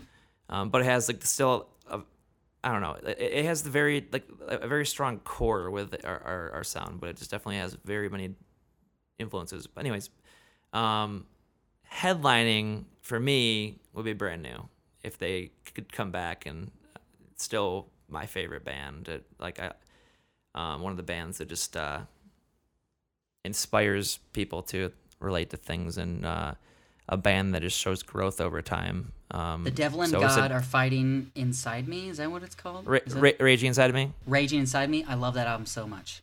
Yeah. Mm.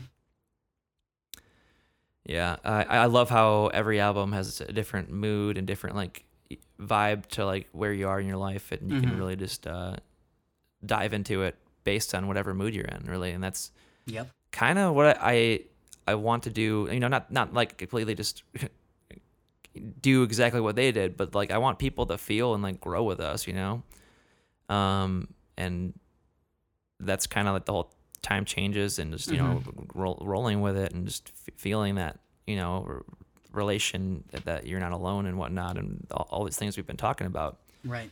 so yeah, yeah, my my uh my, my headliner will be brand new for sure. Um, and then we're doing two bands we play with, or just three bands total. What- what- What's the package Uh, looking like? you and three other bands. Okay, okay. Oh man. Um. Well, just just basing off of the fact they've brand new played together, the the one Mhm. band they would never play with is is Taking Back Sunday. so we'll go with that, and then have the Dear Hunter be the the other one.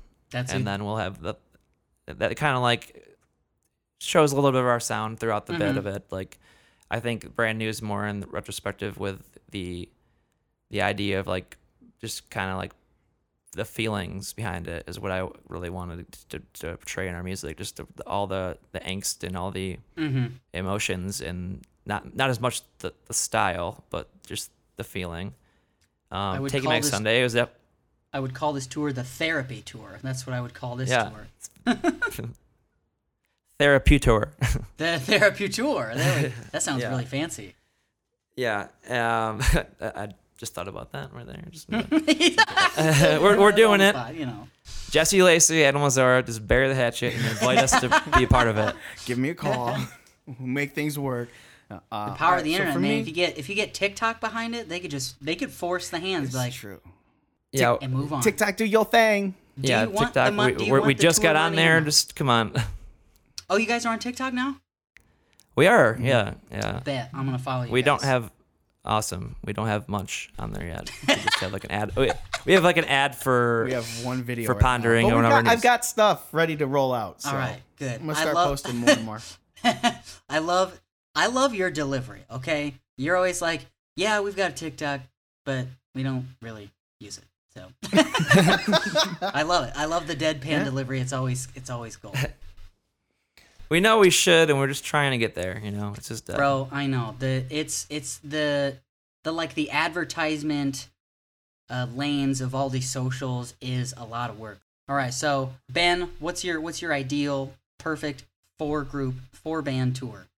I I don't have a list of who would headline or anything like that, That's but fair. definitely Circa Survive. Yes. Um, and this is gonna be it, it- probably Bring Me the Horizon. And like now bring me the horizon? I love or- the new stuff. Okay. I love their new stuff. I know I'm not in the. he uh, said I'm not probably in the biggest supposed to. It's- Uh, No, I do. I I love their He, new has- stuff. he doesn't know if he should, he, he- but he, he Most does. people hate You're on allowed it. to Or I like feel like a lot whatever of you people hate want. On it. Exactly. I love Mm-hmm. pop music, so I have no problem with the direction they've been going. I stand for John Mayer, and I am open about it. I so I Um, There you don't. go. know, it's it is. You're allowed to like what you like. If people want to shit Oh, wait it, for this. Yeah. Wait for this last one. Limp Bizkit. oh, oh, whoa, whoa, yeah, I swear. bro, you are going to have a very diverse crowd. Circus Hell Survive yeah. and Limp Bizkit fans in the same Let's crowd. go. Yeah, This this tour is gonna wind up on the news, bro, for yeah, sure. that's the point. Hopefully not for bad reasons. We don't want Woodstock '99 to happen. No, I think uh what's his name? Fred Durst is actually he's he's very mellowed out now. Like I've seen he's Yeah. he's he does TikTok all the time. Like and it's never anything extravagant. It's just him in a wig being disapproving of whatever it is the person across from him is doing. He just like no. He's a The- character. I think Yeah. I think it was honestly a a whole setup for their new single Dad Vibes. I think that's what it was. Oh, yeah. Oh yeah. I think Absolutely. it was a whole plot to sell that. So Limp Yeah, Bizkit, it's just, though. you That's know, a good pick. It's That's a good it's pick. random, but it's you know I grew Mhm. up listening to that. It's just got a, nostal- a nostalgic place in my heart for me. So I I one of my guilty pleasure songs I always say is Break Stuff. Like let's go.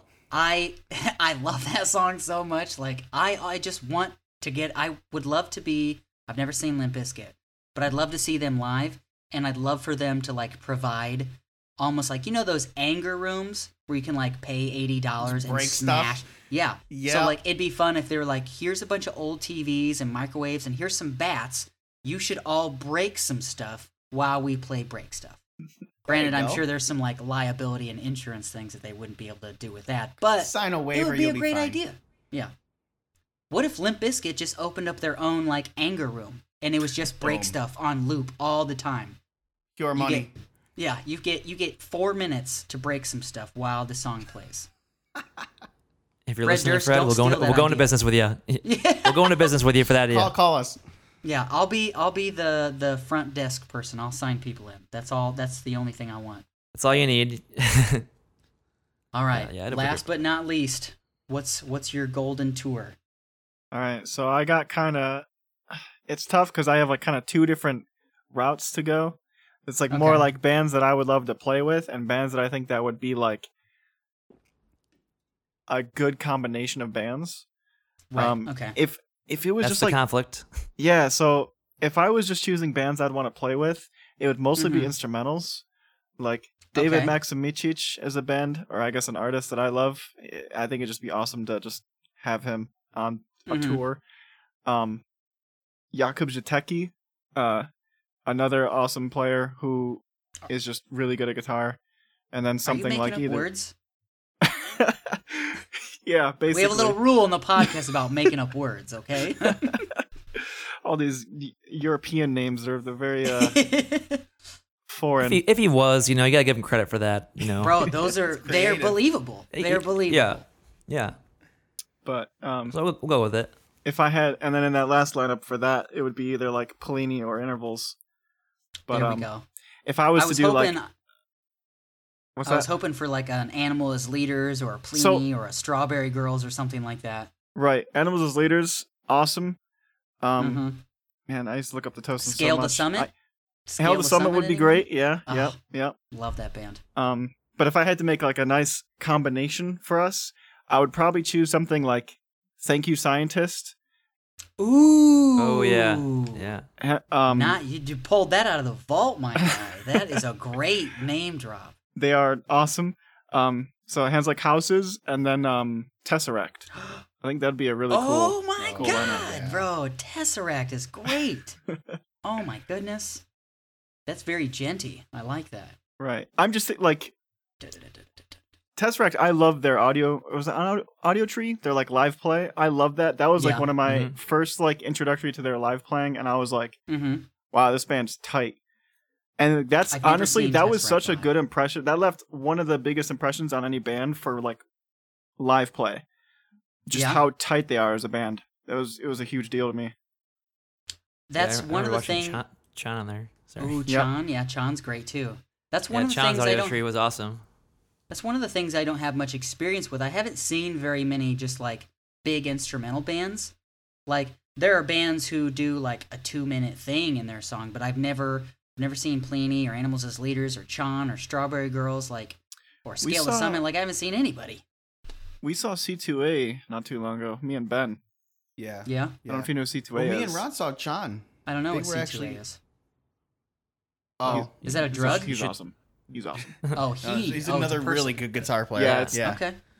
One dude. He, he didn't make that one up either. It's actually his ooh, real love- name. His Yeah. real name is C2. it's His a real- government name is Sithu Aye. Yeah. It's Yeah. not spelled like robot? letters. Oh, okay. Okay. It's- it's Sounds spelled like, like- his. It's spelled like S I T H U A Y E.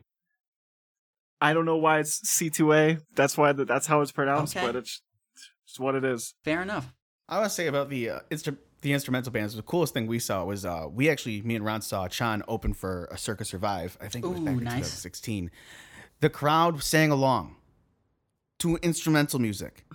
They just like hummed the guitar parts. La la la la da da da's. Oh, yes, that's cool. It was It- It- crazy. It, it was right after Grow came out, and it was very popular. And they had, you know, a couple songs from the EP they played, you know, Mhm. with the woos and whatnot for the stops. But yeah, the uh, uh, Grow was just very, very catchy. I, Yeah. I was right there with them. You know, like it's just like you knew where it was going, and, and Mhm. uh, it's just a reaction I did not expect. Yeah. I was blown Right. away. I loved it.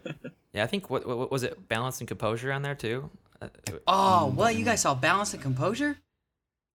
I, I I've seen them se- several times, but I think they were they were the opener in that one. I could be wrong, but I know I, saw that one.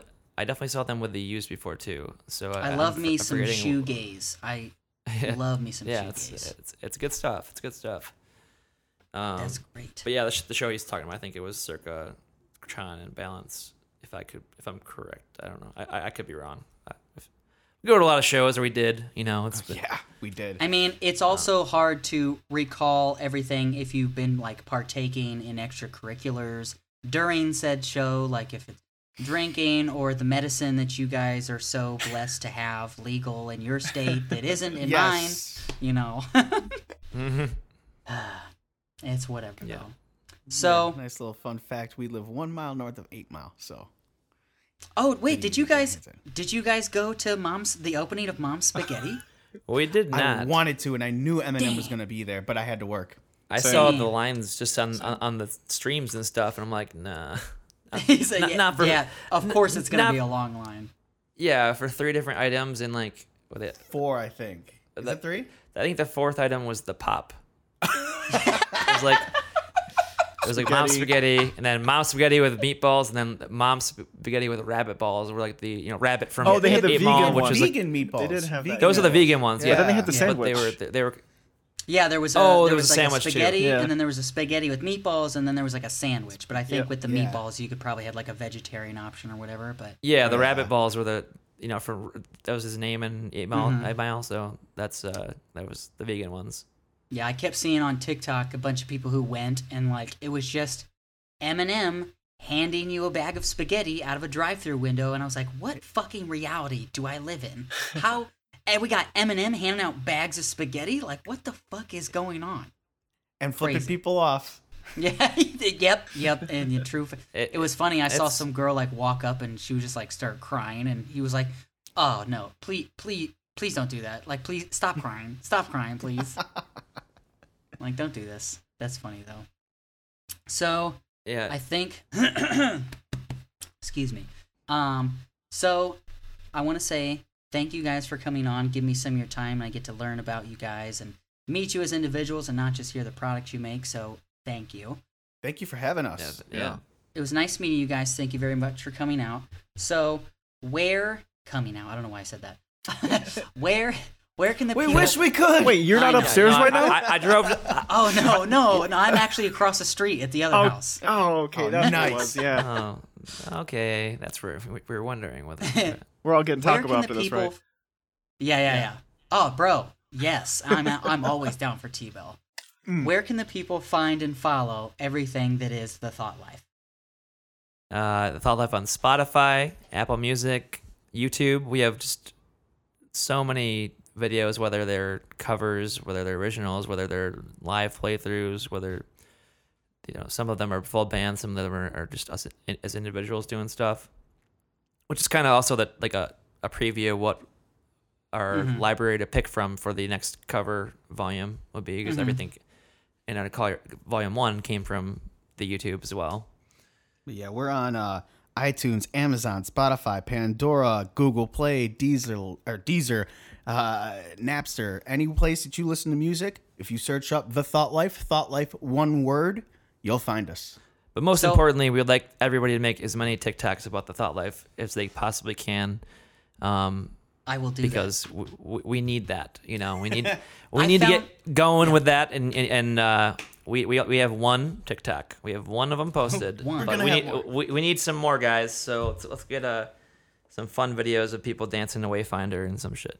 That's actually one of the reasons why I love TikTok so much is because I've been able to find so many awesome bands, and it's not even stuff that's posted from the band. It's like a fan who makes a compilation of like, hey, here's some bands that I think you should check out if you like this band.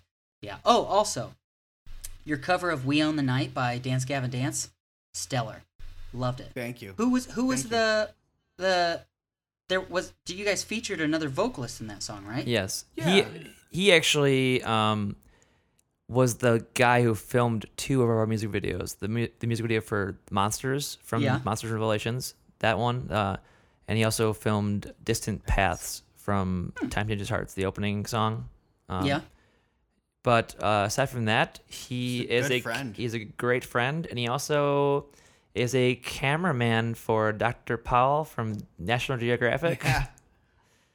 Wait, Yeah, so um, he's not he's not a vocalist in a band.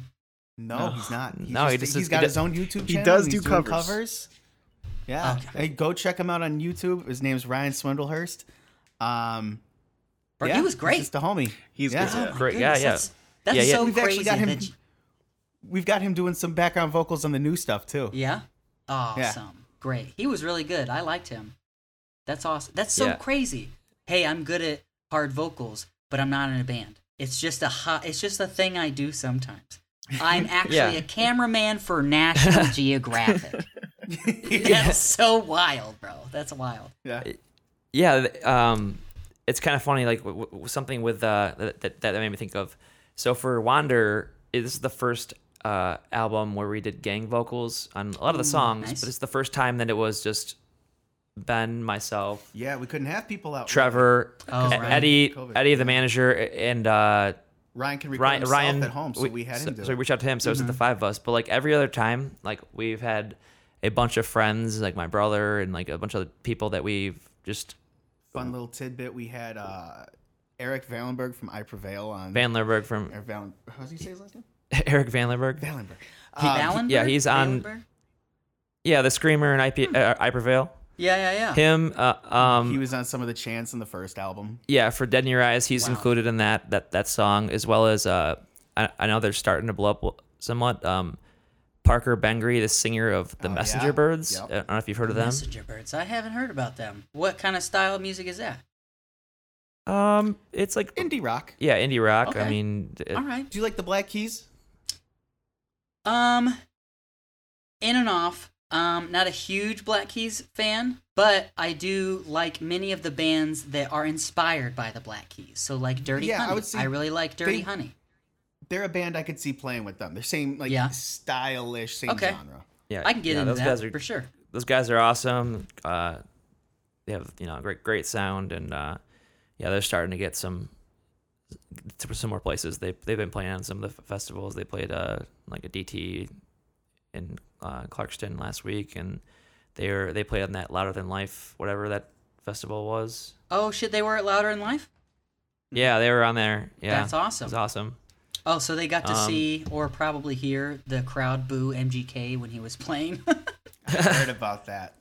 Bro, I was actually at Riot Fest when they there when so one of my best friends we, was watching Slipknot when yeah. uh, myself and my fiance we actually went to check out to see what the the crowd we were like interested in seeing what the crowd would be like at, during MGK and it was pretty it was pretty funny because like um this the tight like Titantron screen or whatever for Yeah, yeah. Slipknot was so big that you could literally look across the park and see you know these guys in masks, but you're hearing MGK's music, and you're, it, was, it was just hilarious. That's funny. Uh, it was probably the best part of that night. Let me see. I, oh yeah, that you plugged your socials. You said you don't have any shows coming up, which is sad but also conducive. I get it. You're trying to work on the new stuff, so that's cool as well. If you'd like to find the Toon Junkies podcast, you can find us on Facebook, Toon Junkies Podcast, on Instagram, Toon Junkies Podcast. Um, if you would like to find me and my personals, um, if you'd like to reach me, you can leave me alone. But if you must be involved in my life, you can follow me on Instagram at Chris and Kitty or on TikTok at DatBoyPit6.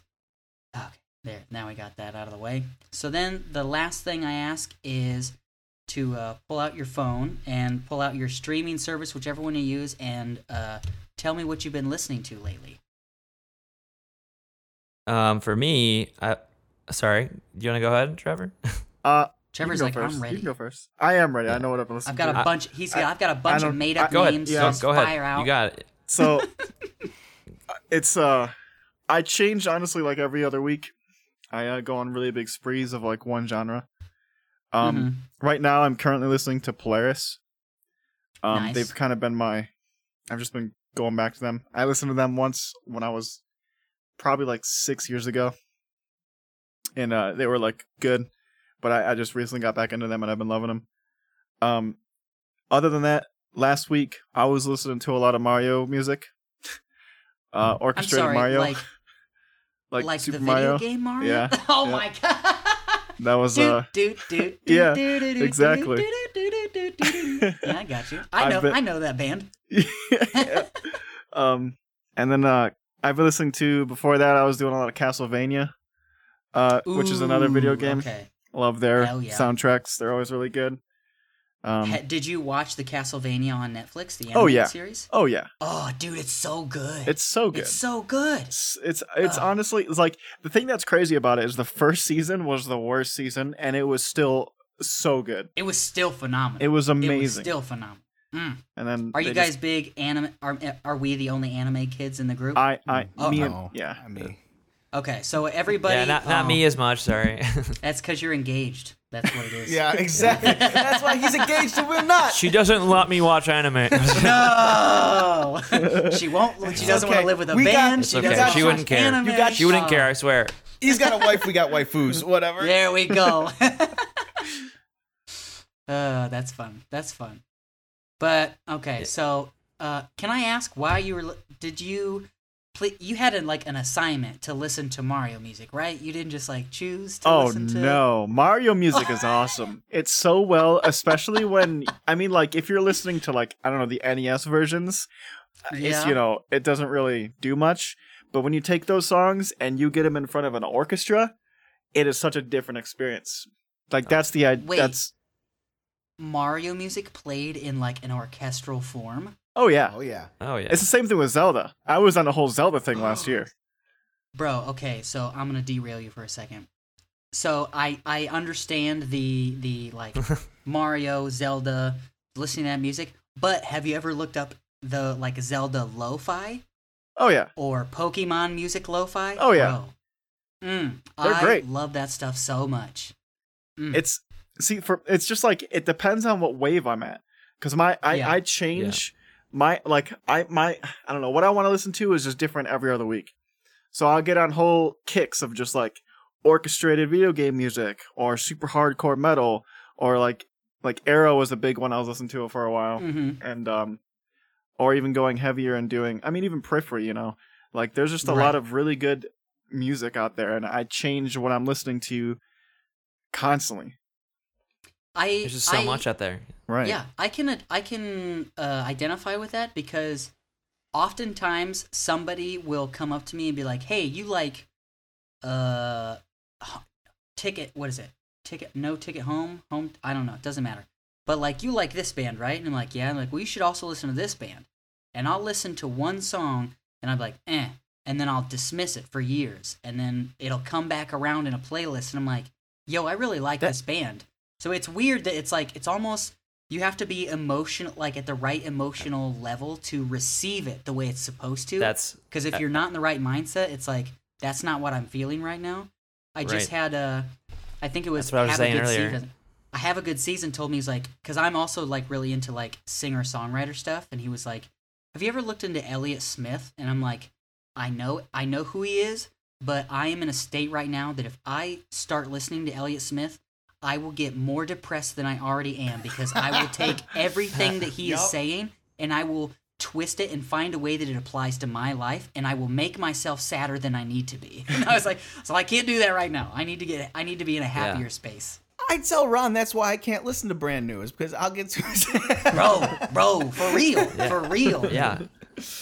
I, I I almost feel like I this might be a way that people are, but like if I listen to a song that I really like and I'm like connecting to emotionally, I will amplify my problems to like level out. You'll mold it. yeah, yeah. I'll mold it to the song so that it's like, Yep. oh, they're like super depressed and like heartbroken.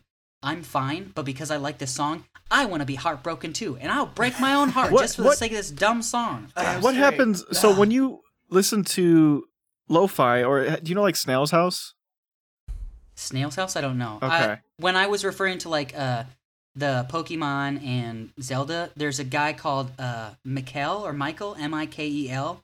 He was like partnering up with this other thing called GameChops, and he was making these dope lo-fi like songs. Uh, it's really good. But Yeah. Snail House is that Snail. a Listen, Snail's House is eh, There, there. I, I guess you'd call it EDM. It's such a they have crazy soulful, like, genre. acoustic stuff too, though. It's crazy. Bro, it's the a crazy genre. The top song is called Hot Milk, and I hate that. I Oh. hate that. I don't know what that means, but I don't want They- it. Hot they have- milk. Ugh. or hi- it's It's so damn hot. so. Milk was a bad, Bad choice. choice. Milk was a bad choice. I think it's so. Snail's House. It's such a. His name's Ujico, and I think it's hilarious. So he's from Japan, and one of the first times I kind of heard about him, um, someone showed me a video of his music being played in an arcade without his permission. There was a machine that was playing Oh. his music, he, and he didn't even give them permission to do it. So that was when I so he kind of. got paid from that, right? He like. Oh, I'm sure. I'm took- sure. I'm sure. Good. Oh, Yeah. Good. Probably. But you know, and he turns out a lot of music, and it's all really good. It's very much just I I mean, don't- he's got future- over I- I half would a prob- million monthly listeners. Yeah, I'm gonna, I'm gonna check him out. pretty big. Uh, it's like future bass. I would more in line put it with. yeah. Okay. Probably is a gooder, a better example of what it would be. Gooder. Gooder, a Gooder. gooder I li- it's a example. gooder sound. Yeah, A gooder example. Getting, the, I like the that. proper vernacular in there.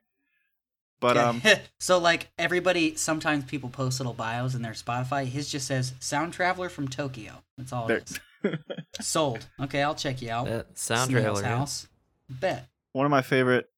If I'm just trying to listen to electronic music, that's usually what my go-to. Yeah. Mm-hmm. I think, uh, yeah, a lot. Well, so I got into this debate with a, a friend of mine who said that synthwave isn't uh, electronic music, and I said you're wrong. Like I would say, electronic music is the genre, and then underneath it are many, many, many subgenres, and one of those subgenres of the electronic music is synthwave. Like that's Yeah. just how it is. I don't make the rules, man. So Right. I'm really into synthwave, and then I like uh, drum and bass. Um, Okay. I'm not That- big into dubstep, but I really like house music. Oh, interesting. Mm. And House then music. um, who was it? Uh, so do you guys know the band I See Stars? Do we? we grew up with them. What? Kind of. Um, Yeah. l- long story short, I've known Andy since he was yee high because our dads were in a group together back in the day, and uh, yeah, we we played many shows with them. What? They're they're from Roseville. We're from Warren. Our cities are yeah, right next to each yeah. other. Yeah, we went way. to like competing schools. Uh, we went to Warren Mott. They went to Cousino. Yeah. uh, and uh, no way. not that only if you if, if you're in, in the Metro Detroit area, you might know what we're talking about. Yeah. in Right. that sense. But uh, yeah, Same school district.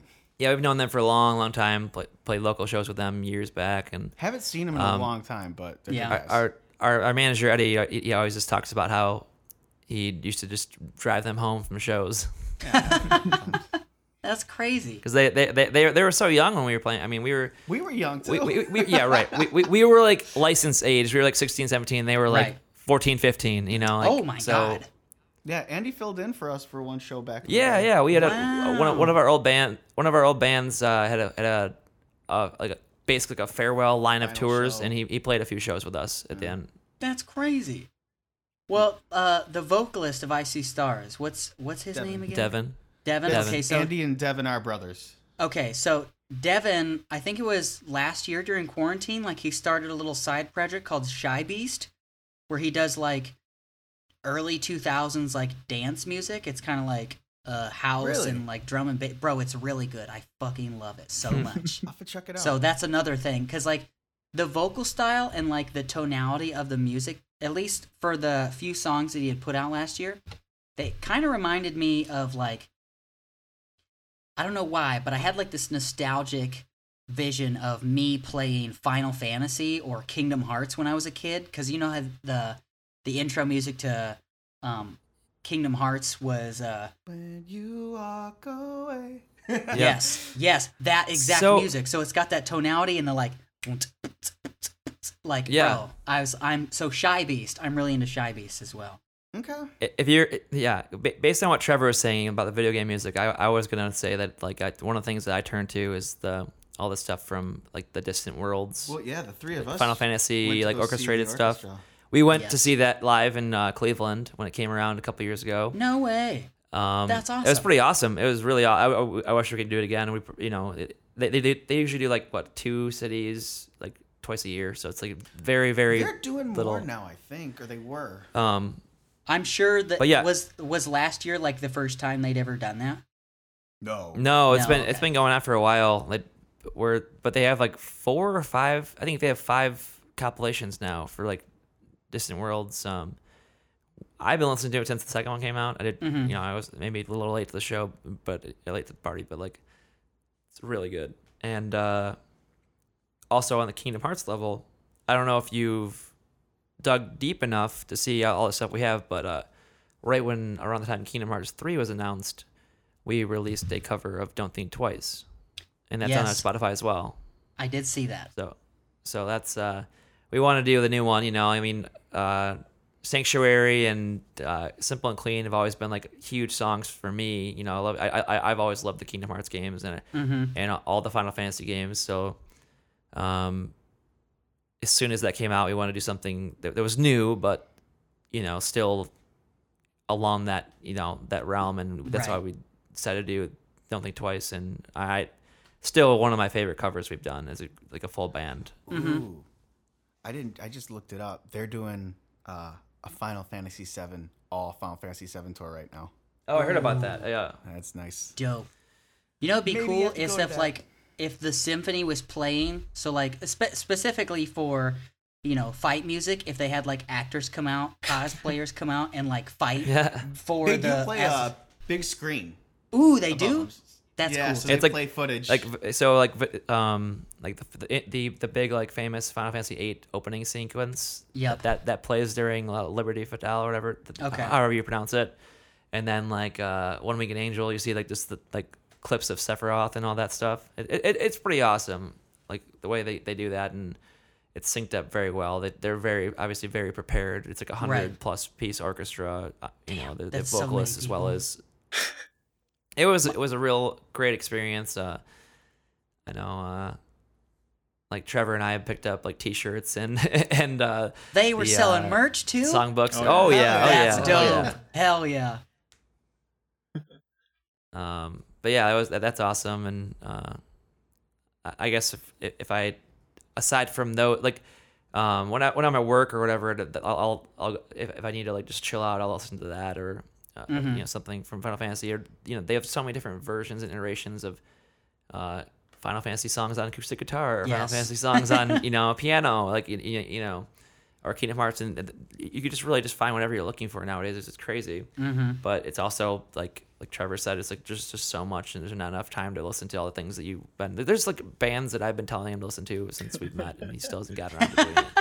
And I like, have a he- few he'll take, he'll take my word for it. He's like, I know I'll like I- it, but I just don't I actually, have time. So Dear Hunter is one of the ones that he mentioned a while ago, and I have listened to them since, just not as much as I would have liked to. But Right. um, to Ron here, I mean, I, I do enjoy what they what they do. I do like their orchestration and how they incorporate it. So then, what have you gu- Um, what have you guys been listening to lately, other than uh, uh, Final Fantasy soundtrack, orchestral soundtracks? Uh, well, another chill band that I've been listening to a lot um, since the beginning of the pandemic, really, since I played the game Death Stranding, yeah. has been Low Roar, like which which basically th- their their the soundtrack for that game is really just like ninety five percent Low Roar, and then just like sprinkled in some other bands, but but yeah, um, Kojima just like had did whatever he wanted to do with uh with that, and he just found I think you. Did you know? Are you familiar with Low Roar? no, no, I'm not. It's uh, a band um, from Iceland that just it's Ooh. very very chill, I guess I would say. But it it also has like tons of different like elements that uh, it gets heavier and gets uh has some electronic influences, has some just uh why not? Oh, Trevor's up here. Hey, Uh, Low Roar, the musical vision of Ryan, I'm not going to try and say his last name because I'll butcher it because I'm American, turns moments of solitude into airy, ambient soundscapes materializing into anthemic melodies. yes, I Sounds absolutely.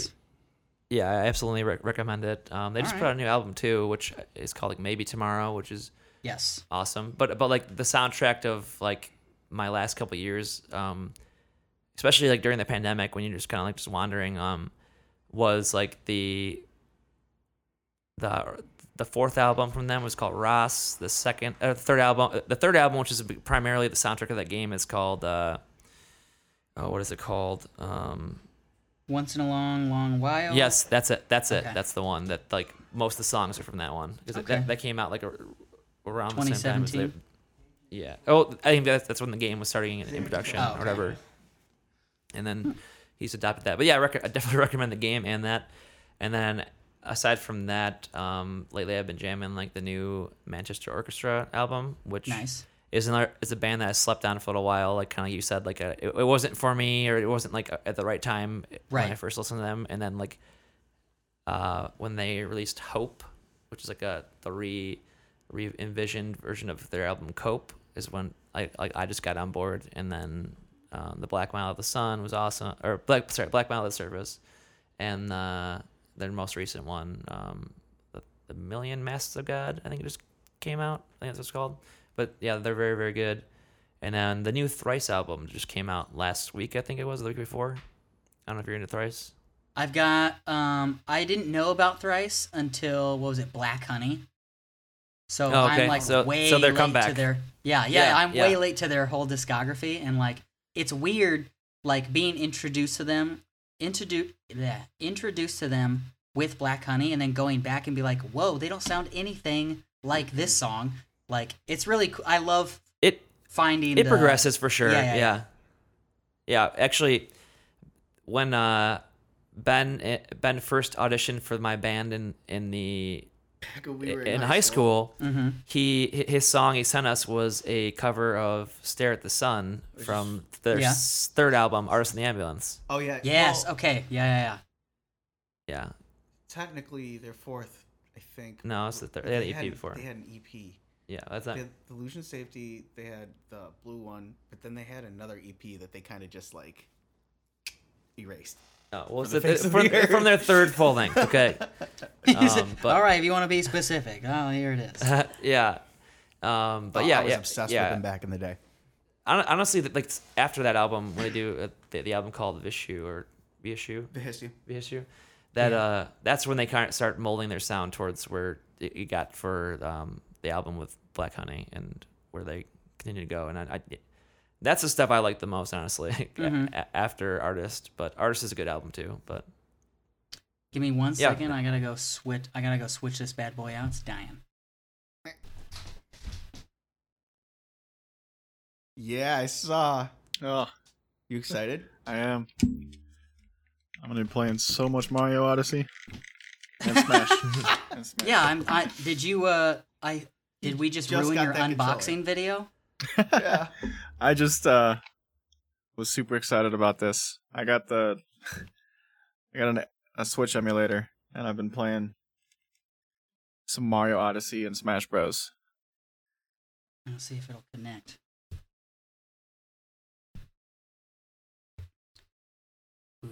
Hold on, I gotta connect this dingus. It, okay, I have to ask. Did you get ding- where'd you get dingus from? Um, I'm gonna be honest. I don't remember where I stole it from, So, but do you know where it originates from? no. I, ooh, no, I don't. I do not. Know. I am so open to this history lesson, though. So, I'm actually not sure if this is the original, original, original, but from what I understand, I'm pretty sure it is. It is from the Dr. Steve Brule show. No Wait, what was that pronou- way. What Are was you the name serious? of it? It's yeah, it's a Steve Brule bit, but I don't remember what is it. Oh, the name of that show? The, the. Incredible. Uh, is it the mm, It's like the- Dr. Steve Brule? Because he didn't he kind of come out of uh, uh Tim and Eric, Tim and Eric Awesome show. Like he was a character, and then everybody Uh, loved ye- him, and he like got his own. Yeah, show. I think s- I think that is how. Yeah. And I don't do love Tim that- and Tim and Eric though. Right. Yeah. For sure. But no, I I've seen clips where he used it like you dingus. Like I know that, but yeah. I I think it's just like growing up in so in northern Indiana. Um, I don't know how Christian Michigan is, but in our little area, it's very very You go to the conservative. west side of Michigan. Oh yeah. yeah. So uh, very conservative, raised um, don't swear. So we had to come up with a lot of like substitute words, and instead of like, um, I guess idiot's not that bad, but like dumbass, I attribute dingus to the Hmm. same thing as dumbass. It's just a more family friendly way, so I can say it in public loudly, and I won't get in trouble. Right. I yeah. I use dingus all the time. you will dingus. get a bunch of looks of disappointment. I use Disapproval. I like dingus and doofus. Those are my two. Doofus, yes. I, I love doofus. I like uh, smelly. Calling anyone smelly. Like, Oh, shut man. up. St- or or stinky. Shut up, Yeah, stinky. stinky's a good one. Yeah. What? uh, though it's the small insults that like they're not vulgar or anything, but I feel like they do more damage. Yeah. Oh like, yeah. I saw this You're like, thread. wait, do It's crazy too. When I when I was younger, you're, you're like, wait. when I was younger, Bro. it was so much harder to like have that kind of connection with words. Like Mhm. I feel like everybody knows dingus. But it's like when you're younger, there wasn't as much like I guess it's probably just because of phones and you know the general expansion of the internet and everybody who's on it. more access. it's just crazy like Yeah. language barriers aren't as intense. Not even just No. for like actual language, just for like small or maybe um like slang I guess would be the word. I absolutely think that the invent not necessarily the invention of the internet, but I would say it probably ties in more to the connecting of the world through social media that like uh, slang and uh, terminology uh, has evolved and moves so fast now because everybody's able to like oh i heard this one song where he used this phrase now everyone's gonna hear it and we're all gonna we, we use have like to, we have to do it. We, Right. we have no to do it. cap fam or yo that shit's lit or like that shit's I still say bussin' for bussin'. shizzle. yeah for shizzle or like you know like all these things it's so i my friend my co-host who isn't here um she was homeschooled so she had no exposure to to to anything and so i would like use these very outdated terms you know like uh you know uh oh it's lit not lit lit's not so much uh Nice like, bling. what what's a what's a a term that we used to use in high school? I'm assuming that we're all relatively the same age. I'm I'll be 30 in a couple months. Okay, yeah, I'm 32. You're Okay. 31. I'm 26. So we were all in high Yeah. school. Oh, the I'm young young. blood. Okay, I'm so young. you're not interested. okay.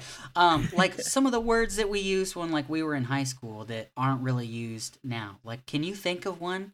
I can't I'm so deep in TikTok that old slang is like not No cap. here anymore. Yeah, no cap. The shit's bussin' bussin'. But I mean, South Park was in his prime, so it's just everybody was just swearing. Yeah, it's true. It was true. Yeah, a lot of uh homophobic slurs and that's gay. Yeah. Yeah, yeah. Yeah. so you know, That's I, it. I, I feel like Yeah. burned was a thing that people used to say. Like burned. Thanks, but like I feel like I don't hear that Ooh, anymore. burned. Yeah, Yeah. true. owned. Yeah, It's owned. Oh yes, owned. Yeah, that's another one.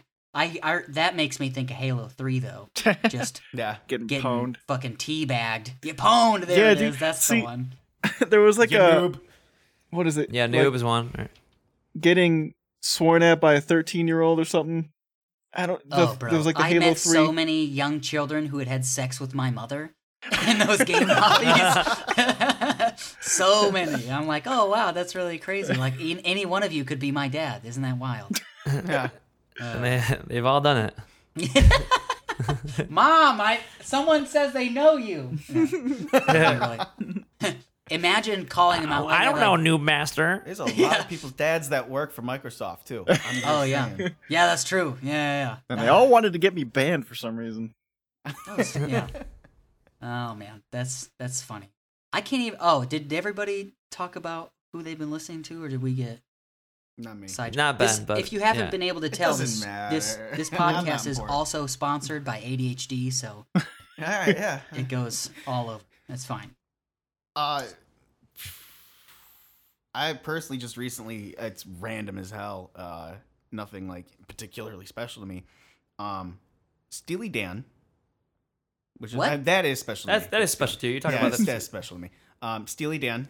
You Oh, know who that is? Steely Dan. I thought you said Dewey Dan. I'm like, what the fuck No, is that? Steely Dan. Steely Another Dan. children's musician. Dude, he's, he's, he's on one of those kicks, you know. I've been listening to a lot of Cocomelon lately. There it- uh, no, yeah, Steely Dan. No, that stuff is important to me. Uh, Dewey Dan. Dewey Dan only it. plays acoustic guitar in the rain. There you go. That's all he Um, does. No, the one that's not so special is just I was going through kind of like a I was just going through a bunch of my old music from my elder emo days. Um, I've been listening to a lot of drugs lately. Uh, Destroy, Rebuild, Until God shows. I love drugs Yeah. and the band. Yes, same. Yeah. but uh, yeah, that's it. Just those two artists. You know, I have to throw Okay. in Like this week. honestly. I probably have more playtime this year on music that I've made than I do on music that's out there. Same. Like I spend so much time after work just working on music. Right. On my drive to and from work, I get the radio off. Mm-hmm. We even have that- an Alexa in, in my office, and I don't even play listen to music on it most of the time because I'm just I'm burned out because I come home, it's it's work. It's Right. I'm listening to music, I'm working on it. So when I'm not doing that, I'm kind of enjoying the silence Oh mostly. no, I, I'm I'm Right. different that way. I, I I actually when I get done, Okay. especially if I'm writing music, as soon as I get done writing that music, especially if I go to bed, I wake up excited to listen to that music, and I will listen to that on repeat on the way to work.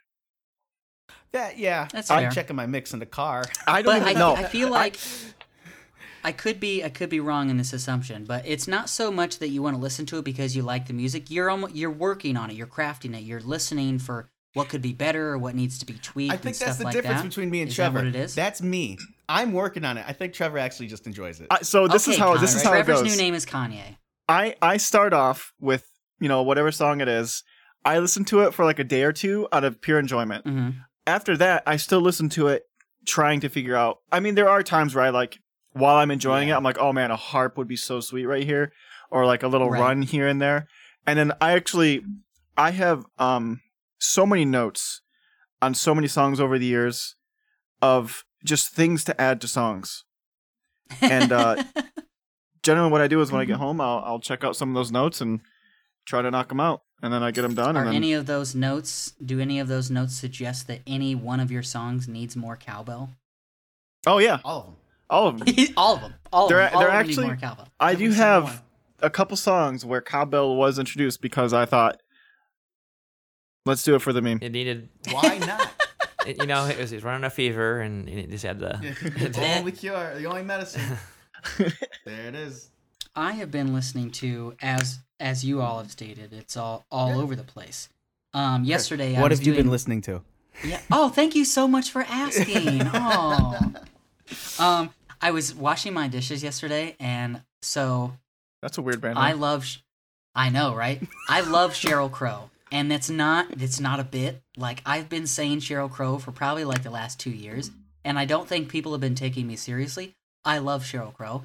I was listening to her while I was washing my dishes, and my neighbor came up and she was like, "What the fuck are you listening to?" I said, "Sheryl Crow." Unironically, I like Sheryl Crow, and she was like, "I would never have expected that." I'm like, "Yeah, I think a lot of people think I'm joking, but I'm not. I like Sheryl Crow." What do you think of Kid Rock? Uh, so I, listen, a lot of great, had to. Okay, pass, pass, pass. You don't have to answer that. It's all right. a lot of good things come out of Michigan, right? But not everything that comes out of Michigan is all. Not like everything. Listen, when I was younger, I used to really like Uncle Kracker, and Uncle Kracker like went with Kid Rock, and so Yeah. when I was younger, like that dynamic was good. I liked that. But nowadays, um, I've just I've learned more about him. He's made some songs with some questionable uh, lyrics, He uh, used to such come as the the Starbucks I worked at. I- I such as the one that's in Osmosis Jones, where he's talking about it. Yeah. He doesn't care how old she is. Like it's just and like Yeah. I, he's he's like Kid Rock. If you're listening, I'm sorry, but you're kind of a big phony. Like you talk about being trailer trash, but you were raised in like a giant mansion. Like you come from money. Ro- Romeo. I actually just uh, Romeo. yeah. But, I mean, whatever. I don't want to talk trash on him. I was just uh, talking to this guy who just like the he, he does service calls for the cleaning at the bar lines at my theater, and uh, he was one of the guys like they went to hi- school with uh, high school with Uncle Kracker, and he was like his the guy that he had come on th- those tours with him. Like he was like he did like the some of the back end stuff and like Yeah. uh, he did like the, the merch tables and stuff, and he just got like he was on their salary from the get go, and Right. And uh, when when Kracker start started stepping away from Kid Rock, he went with Uncle Kracker, and then yeah, he just he was showing yesterday. It was actually yesterday when he was showing me all these, um, like gold albums, like copies of them with like engraved to him, like from Oh. was signed by Kid Rock, like to you for you know, and like he's like it was actually like listed in their album credits and stuff. Both of them. Oh, that's cool. Yeah, yeah. I, I, I just mentioned that he, he- like he, we- I, I think that I was talking about like it's like I'm I'm currently jumping around buildings and just helping out in, in the com- uh, Right. our company, and and he had seen me in like three different places in the same week. And Mm-hmm. he's like, "Where the, where do you where do you work? Like, which one do you actually work Why at?" Why are you here? and, and and and then I just somehow I was just it brought up the fact that I do music too, and he's like, "Oh, what you what can I do?" And, and then then he started telling me about his history and Mm-hmm. um, how he's, he kind of retired from that, but he just showed me some pictures of the gold albums engraved to him and stuff, and like, um, I was, yeah, That's pretty I, cool. only, I, I only thought about that because you guys mentioned Kid Rock and Uncle Record. I just had But- to. It was too easy with the shell crow thing. Yeah, No, you're, yeah. So, to anyone listening who is a Kid Rock fan, you're allowed to like him, okay? He just Yeah, doesn't work yeah. for me. He makes good music. That's why he has so much money, okay? If he made Right. bad music, he wouldn't have all the money he has. So, it's People fine. people have to just like him. not for People me. have- I remember listening to Uncle Kracker's 2000 album Double Wide on my way to Conner Prairie when I was in fourth grade.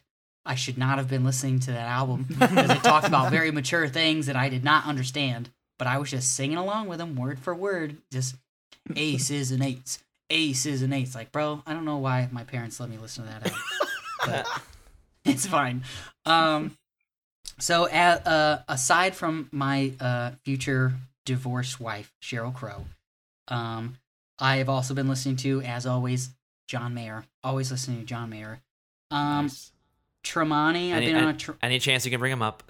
you do. Yes, yes, I will. I I am so gay for John Mayer. John Mayer, uh, I've really I've been revisiting Kanye West's album 808s and Heartbreak because I personally think that's the best album he's ever made. But biased opinion. Have a good season. I've been really back into Of Mice and Men, mainly the first couple albums with Austin Carlisle. Um, okay, that's good stuff. I've been getting, I've been listening to a lot of Bullet for My Valentine lately Wow. because I'm just like Okay. curious what their new stuff is gonna be. Um, and then Kacey Musgraves. Uh, I've been trying to get into this artist called LP because he's got a very, very unique voice, and I really like unique voices. But I haven't, I haven't found the connection yet. So like somebody was pitting uh this person. I don't know what they, I don't know if what they identify as, so I'm going to say person. Their vocal style is so unique. It's on the equivalent uh realm in the same range as um Josh, I think his name is from Greta Van Fleet. Okay. So like very very big, unique, powerful vocals. Um Mm-hmm. so I was like, okay, if he's going to be compared to I think his name is Josh, but I'll check him out. Um we, we got. We, yeah, we understand you're, who you're talking about. All right, cool. Um, and then one, there's one uh so- Sonic, Sonic, Sonic, I think from the '90s. Uh, let me. What's that song called? Uh, S O N I Q U E. Sonic. Oh, it feels so good. So, boys, it's been a great time meeting you, hanging out with you. I can't wait for the new music to come out. Adversely, I also can't wait to see you guys perform live. So, Well, Thanks- thank you. Yeah, Oh. thanks for having us on, and we can't wait to hopefully tour pretty soon. You know, or Yeah. and at least play for you. Come to your town. Oh, a private show for me? I would be so honored. You guys can play in my tiny little apartment. You can stand right by the fake fireplace. I call the bike. Ooh, fake fireplace. He said, "I call the bike." That is a that's an expensive bike. Please don't touch it. Oh, I see why you No, bring it wants to play off of it. Yeah, Yeah, I'm gonna play yeah. while I was gonna it. keep it across the street, but uh, yeah. I like looking at it. You know, one so, time. uh, one thing. sorry. Go ahead. Uh, just one time, I played a show, and uh, someone had a ripstick, and um, I I can ride a ripstick, so Weird flex, but okay. I yeah they had it sitting there, and I um I asked them if I could use it, and they said sure. So when whenever this is in my old band, and uh, Okay. I ended up getting on the ripstick and riding around while playing. It was pretty great, and uh, In the venue? was- yeah. I said That weird was- flex at the beginning, but that's like a mega flex. like, did you did you go home with three women or whatever? like, how did you not walk away empty-handed? Oh, dude, it was. They were all over. He's always swimming. swatting people away. Yeah. No, no, no, no, no. swarming, swarming his way. Yeah, just swim through It's like all I want to do is play guitar and ride this ripstick. yeah, yeah. Please enjoy "Feel Something" by The Thought Life. Um, this has been a Tune Junkies podcast, and boys, once again, thank you for giving me the time and letting me make jokes about Kid Rock and you not getting offended because he is a Michigan national treasure. I know that. Oh yeah. Oh I know. yeah. My Everyone's sweet, like, sweet "Yeah, Kid Rock. That's all right. Well, we have Jim again for having Jones, us on. okay? Indiana's not that much better. We have Jim Jones. He killed hundreds of people. You have Duke Silver and uh, And Duke Silver. Oh, Jo- John- dude, Johnny Karate. Duke Silver. Damn. Johnny Karate. Johnny Karate. Bro, I did pre-order the Mouse Rat vinyl that they put out. Yeah, I did. I did. I did I- spend I- money on that. And I'm I have it, it. I have it in an outbox or an inbox or sorry, a, a shopping cart, which I will. A shopping uh, box. Okay, which yeah. which variant are you getting? The the the was it surf green or cash cash green? Cash green. I got Have the the Jerry. What was it the Jerry Gur- Cherry Gergich? So it's like clear with Ah. like a red center. Yeah, Bet. All right. Well, boys, I'm saying goodbye a lot, which means I feel weird saying goodbye because I don't want it to end, but also I know that not everyone wants to listen to three hours of me talking. So I have to Don't show a little yourself. restraint and be like, get the fuck off the mics, you know? Yeah. well, we, we enjoyed this very much. Yeah. Yes. Oh, it was thank great, you. man. I can't wait to see you guys in person, whenever that may Absolutely. be. Yeah. Until then, I will just have to rep this Thought Life shirt and let everybody Please know do. about the Yeah. gospel. Yeah. So Thank you. thank you guys. Um, and this has been a Tune Junkies podcast, and we'll see you on the next episode.